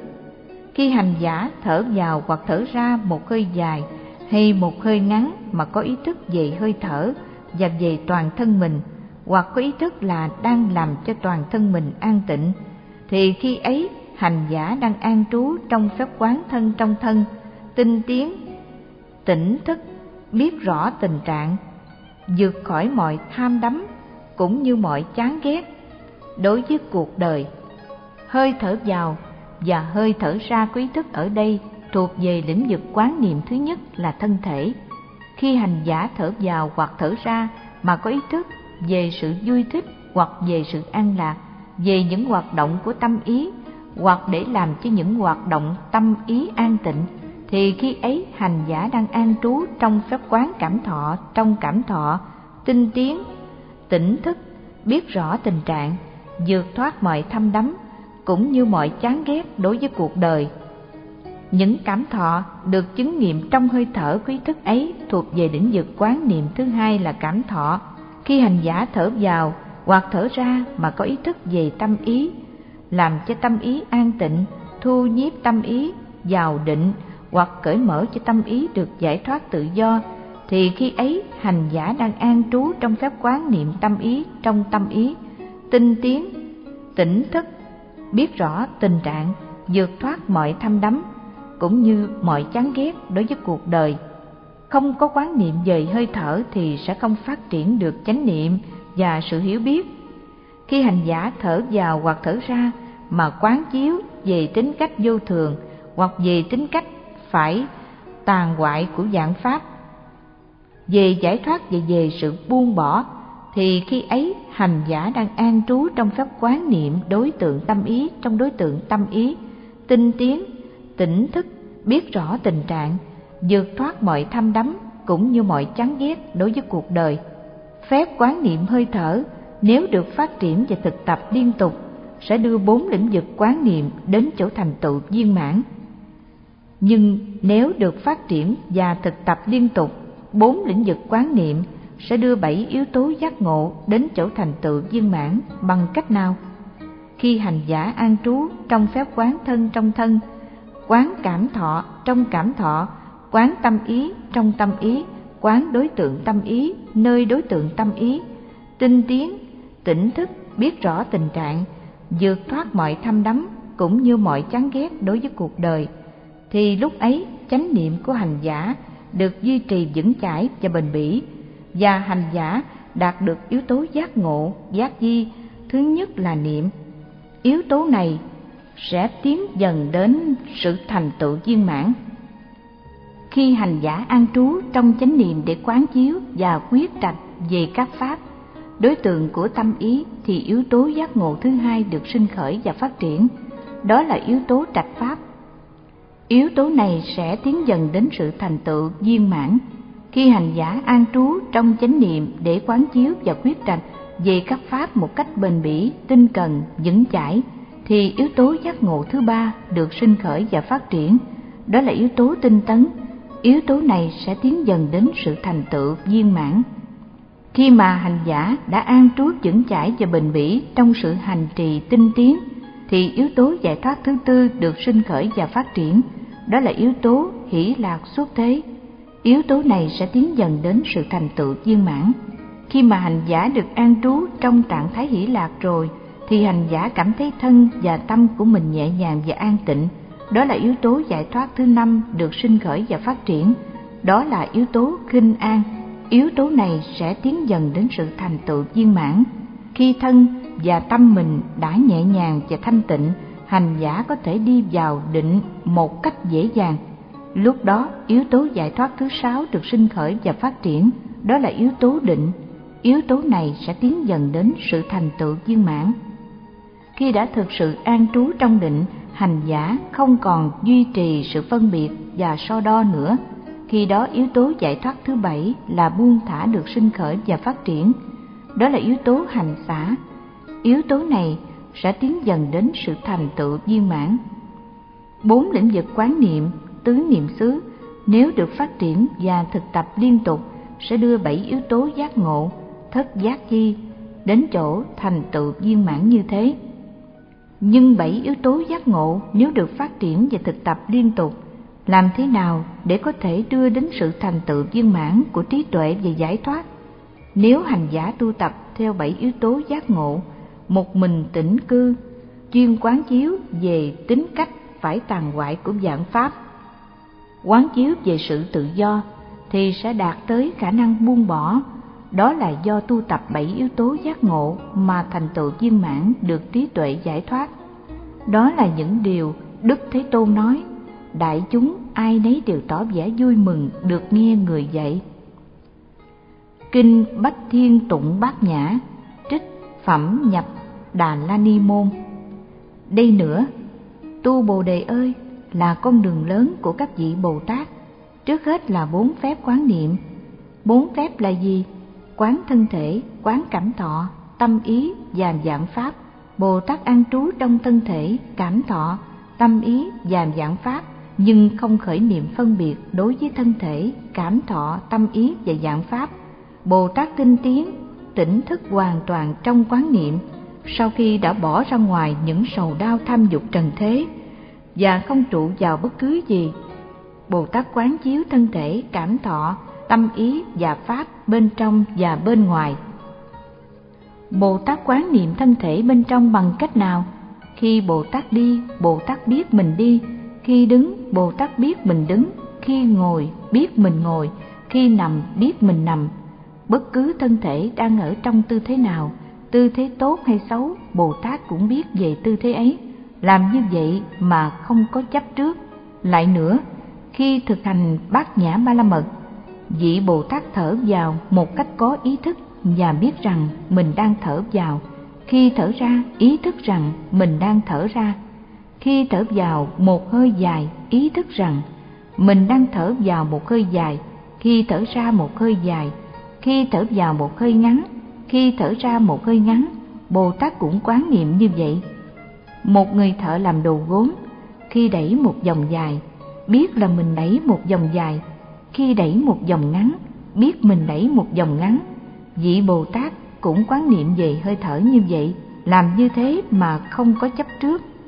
Lại nữa, khi thực hành bát nhã ba la mật, vị Bồ Tát quán niệm thân thể nơi thân thể và thấy những yếu tố cấu thành thân thể ấy, đất, nước, lửa và không khí, như một người đầu tể hoặc người phụ tá của ông ta sau khi sát sanh cắt con bò ra bốn phần và quán sát. Bồ tát cũng quán sát bốn yếu tố trong thân thể mình như vậy làm như thế mà không chấp trước. Lại nữa khi thực hành bát nhã ba la mật vị bồ tát quán niệm thân thể nơi thân thể từ gót chân trở lên đỉnh tóc từ đỉnh tóc trở xuống gót chân có móng tay móng chân da chứa đầy nhiều thứ bất tịnh, tóc, lông, móng, răng, da, thịt, gân, máu, xương, tủy, thận, gan, tim, hoành cách mạc, lá lách, phổi, ruột, màng ruột, phân, mật, đàm, mũ, máu, mồ hôi, mỡ, nước mật, nước mỡ, nước bọt, nước mũ, nước ở các khớp xương, nước tiểu, ghèn cất ráy. Một người nông phu có một bao tải đựng đủ thứ hạt, hạt mè, hạt cải, đậu, đậu đỏ, gạo lứt, lúa mì, gạo trắng. Bất cứ kẻ nào có hai mắt tốt đều có thể thấy được đủ các loại hạt như thế và nói rằng này đây là hạt mè, này đây là hạt cải, vân vân. Bồ Tát quán niệm thân thể cũng như vậy mà không khởi tâm chấp trước, lại nữa. Bồ tát quán niệm thân thể bên ngoài bằng cách nào? Khi đi đến nghĩa địa bồ tát thấy các xác chết bị quăng bỏ. Xác chết đã một ngày, đã hai ngày, ba ngày, bốn ngày, năm ngày sình lên. Tím đen thối đi, bị dòi bỏ ăn. Bồ tát so sánh những xác chết với thân thể mình. Thân này cũng sẽ chịu số phận đó, không tránh thoát được. Và bồ tát quán niệm khi thấy các xác chết để sáu bảy đêm bị quạ diều chó sói rỉa nát, hoặc thấy các xác chết đó bầm dập thối nát ghê tởm, hoặc thấy các xác chết đó chỉ còn là một bộ xương dính thịt và máu, nhờ gân cốt mà còn dính vào nhau, hoặc thấy các xác chết ấy chỉ còn là một bộ xương thịt máu và gân đã tan hết, hoặc chỉ còn một đống xương rơi rác trên mặt đất hoặc thấy chỉ còn những khúc xương đãi rác đây đó trên bãi tha ma. Đây là xương chân, kia là xương đầu, kia nữa là xương sườn, đó là xương sống, đó nữa là xương sọ. Hoặc thấy những khúc xương đã trải qua nhiều năm, nhiều trăm năm dưới mưa nắng, trắng héo như vỏ ốc. Hoặc thấy những miếng xương đen, xanh, mục nát thành bụi rải rác trên mặt đất. Bồ tát so sánh những hình ấy với tự thân và quán niệm thân này cũng đồng một số phận như thế, không tránh thoát được. Bồ tát quán niệm cảm thọ từ bên trong, từ bên ngoài, hoặc cả bên trong lẫn bên ngoài. Tinh cần, ý thức, sau khi đã bỏ ra ngoài mọi sầu đau và tham dục trần thế, quán niệm như thế mà không khởi tâm chấp trước. Bồ tát cũng quán niệm về tâm ý và các pháp như vậy. Và đi nữa, tu bồ đề ơi, là con đường lớn của bồ tát, đó là con đường chánh tinh tiến. Trích kinh Shishasamukaya Bảo tích Ratnakuta Hành giả tìm tâm Tâm nào? Tâm tham Tâm giận hay tâm si Tâm quá khứ, tâm hiện tại hay tâm vị lai. Tâm quá khứ không còn, tâm vị lai chưa có, tâm hiện tại không trú. Này ca diếp, tâm không thể nắm bắt từ bên trong hay bên ngoài hoặc ở giữa. Tâm vô tướng, vô niệm, không có chỗ sở y, không có nơi quy túc chư Phật không thấy tâm trong quá khứ, trong hiện tại và trong vị lai. Cái mà chư Phật không thấy thì làm sao quán niệm nổi? Nếu có quán niệm thì chẳng qua là sự quán niệm về vọng tưởng sinh diệt của các đối tượng tâm ý. Tâm như một ảo thuật, vì vọng tưởng điên đảo cho nên có sinh diệt muôn trùng. Tâm như nước trong dòng sông không bao giờ dừng lại, vừa sinh đã hoại diệt. Tâm như ngọn lửa đèn, do nhân duyên mà có. Tâm như chất vật lòe lên trời tắt tâm như không gian nơi muôn vật đi ngang tâm như bạn xấu tạo tác nhiều lầm lỗi tâm như lưỡi câu đẹp nhưng nguy hiểm tâm như ruồi xanh ngó như đẹp nhưng rất xấu tâm như kẻ thù tạo tác nhiều nguy biến tâm như yêu ma tìm nơi hiểm yếu để hút sinh khí người tâm như kẻ trộm trộm hết căn lành, tâm ưa thích hình dáng như mắt con thiêu thân, tâm ưa thích âm thanh như trống trận, ưa thích mùi hương như lợn thích rác bẩn, ưa thích vị ngon như người thích ăn thức ăn thừa, ưa thích xúc giác như con ruồi sa đĩa mật. Tìm tâm hoài mà không thấy tâm đâu, đã tìm không thấy thì không thể phân biệt, những gì không phân biệt được thì không có quá khứ, hiện tại và vị lai những gì không có quá khứ hiện tại vị lai thì không có mà cũng không không. Hành giả tìm tâm bên trong cũng như bên ngoài không thấy. Không thấy tâm nơi ngũ quẩn, nơi tứ đại, nơi lục nhập. Hành giả không thấy tâm nên tìm dấu của tâm mà quán niệm. Tâm do đâu mà có? Và thấy rằng hễ khi nào có vật là có tâm, vậy vật và tâm có phải là hai thứ khác biệt? Không cái gì làm vật cái đó cũng là tâm nếu vật và tâm là hai thứ thì hóa ra tâm có tới hai tầng. Cho nên vật chính là tâm, vậy thì tâm có thể quán tâm không? Không, tâm không thể quán tâm. Một lưỡi gươm không thể tự cắt mình, ngón tay không thể tự sờ mình, tâm không thể quán mình. Bị dằn ép tứ phía, tâm phát sinh, không có khả năng an trú. Như con dượng truyền cành, như hơi gió thoảng qua, tâm không có tự thân, chuyển biến rất chóng, bị cảm giác làm dao động, lấy lục nhập làm môi trường, duyên thứ này tiếp thứ khác, làm cho tâm ổn định bất động tập trung an tĩnh không loạn động. Đó gọi là quán niệm tâm ý. Trích kinh duy ma cật. Sao gọi là không an trú nơi vô di? Bồ tát quán không nhưng không lấy không làm đối tượng tu chứng bồ tát tu tập về vô tướng và vô tác, nhưng không lấy vô tướng và vô tác làm đối tượng tu chứng tu tập vô sanh mà không lấy vô sanh làm đối tượng tu chứng quán niệm vô thường mà không bỏ lơi việc lợi hành. Quán niệm về khổ mà không chán ghét sinh tử. Quán niệm về tịch diệt mà không đi vào tịch diệt. Quán niệm về buông bỏ mà thân tâm vẫn thực hiện các phép lành quán niệm về sự không quy túc của dạng pháp mà vẫn quy túc theo thiện pháp. Quán niệm về vô sanh mà vẫn nương vào thủ sanh để gánh giác nhiệm vụ. Quán niệm về vô lậu mà vẫn còn ở thế giới nhân duyên. Quán niệm về vô hành mà vẫn tiếp tục hành động để giáo hóa. Quán niệm về không vô mà không bỏ đại bi. Quán niệm về tính cách hư vọng, không bền, không nhân không chủ, không tướng của các pháp, mà không từ bỏ công trình phước đức, thiền định và trí tuệ. Bồ tát tu các pháp như thế gọi là không trụ vô di bồ tát cũng vì có đầy đủ phước đức mà không trú ở vô di vì đủ trí huệ mà không chấm dứt hữu di vì lòng thương lớn mà không trụ vô di vì muốn thực hiện đại nguyện mà không chấm dứt hữu di kinh tinh yếu bát nhã, ba la mật đa, bồ tát quán tự tại. Khi quán chiếu thâm sâu, bát nhã ba la mật, tức diệu pháp trí độ, bỗng soi thấy năm quẩn, đều không có tự tánh. Thực chứng điều ấy xong, ngài vượt thoát tất cả. Mọi khổ đau ách nạn, nghe đây xá lợi tử, sắc chẳng khác gì không không chẳng khác gì sắc sắc chính thực là không không chính thực là sắc. Còn lại bốn quẩn kia cũng đều như vậy cả. Xá lợi tử nghe đây, thể mọi pháp đều không không sanh cũng không diệt, không dơ cũng không sạch, không thêm cũng không bớt. Cho nên trong tánh không không có sắc thọ tưởng, cũng không có hành thức, không có nhãn nhĩ tỷ thiệt thân ý, sáu căn không có sắc thanh hương, vị xúc pháp sáu trần. Không có mười tám giới, từ nhãn đến ý thức. Không hề có vô minh, không có hết vô minh cho đến không lão tử. Cũng không hết lão tử, không khổ tập diệt đạo, không trí cũng không đắc. Vì không có sở đắc, khi một vị bồ tát nương diệu pháp trí độ, bát nhã ba la mật thì tâm không chướng ngại. Vì tâm không chướng ngại nên không có sợ hãi.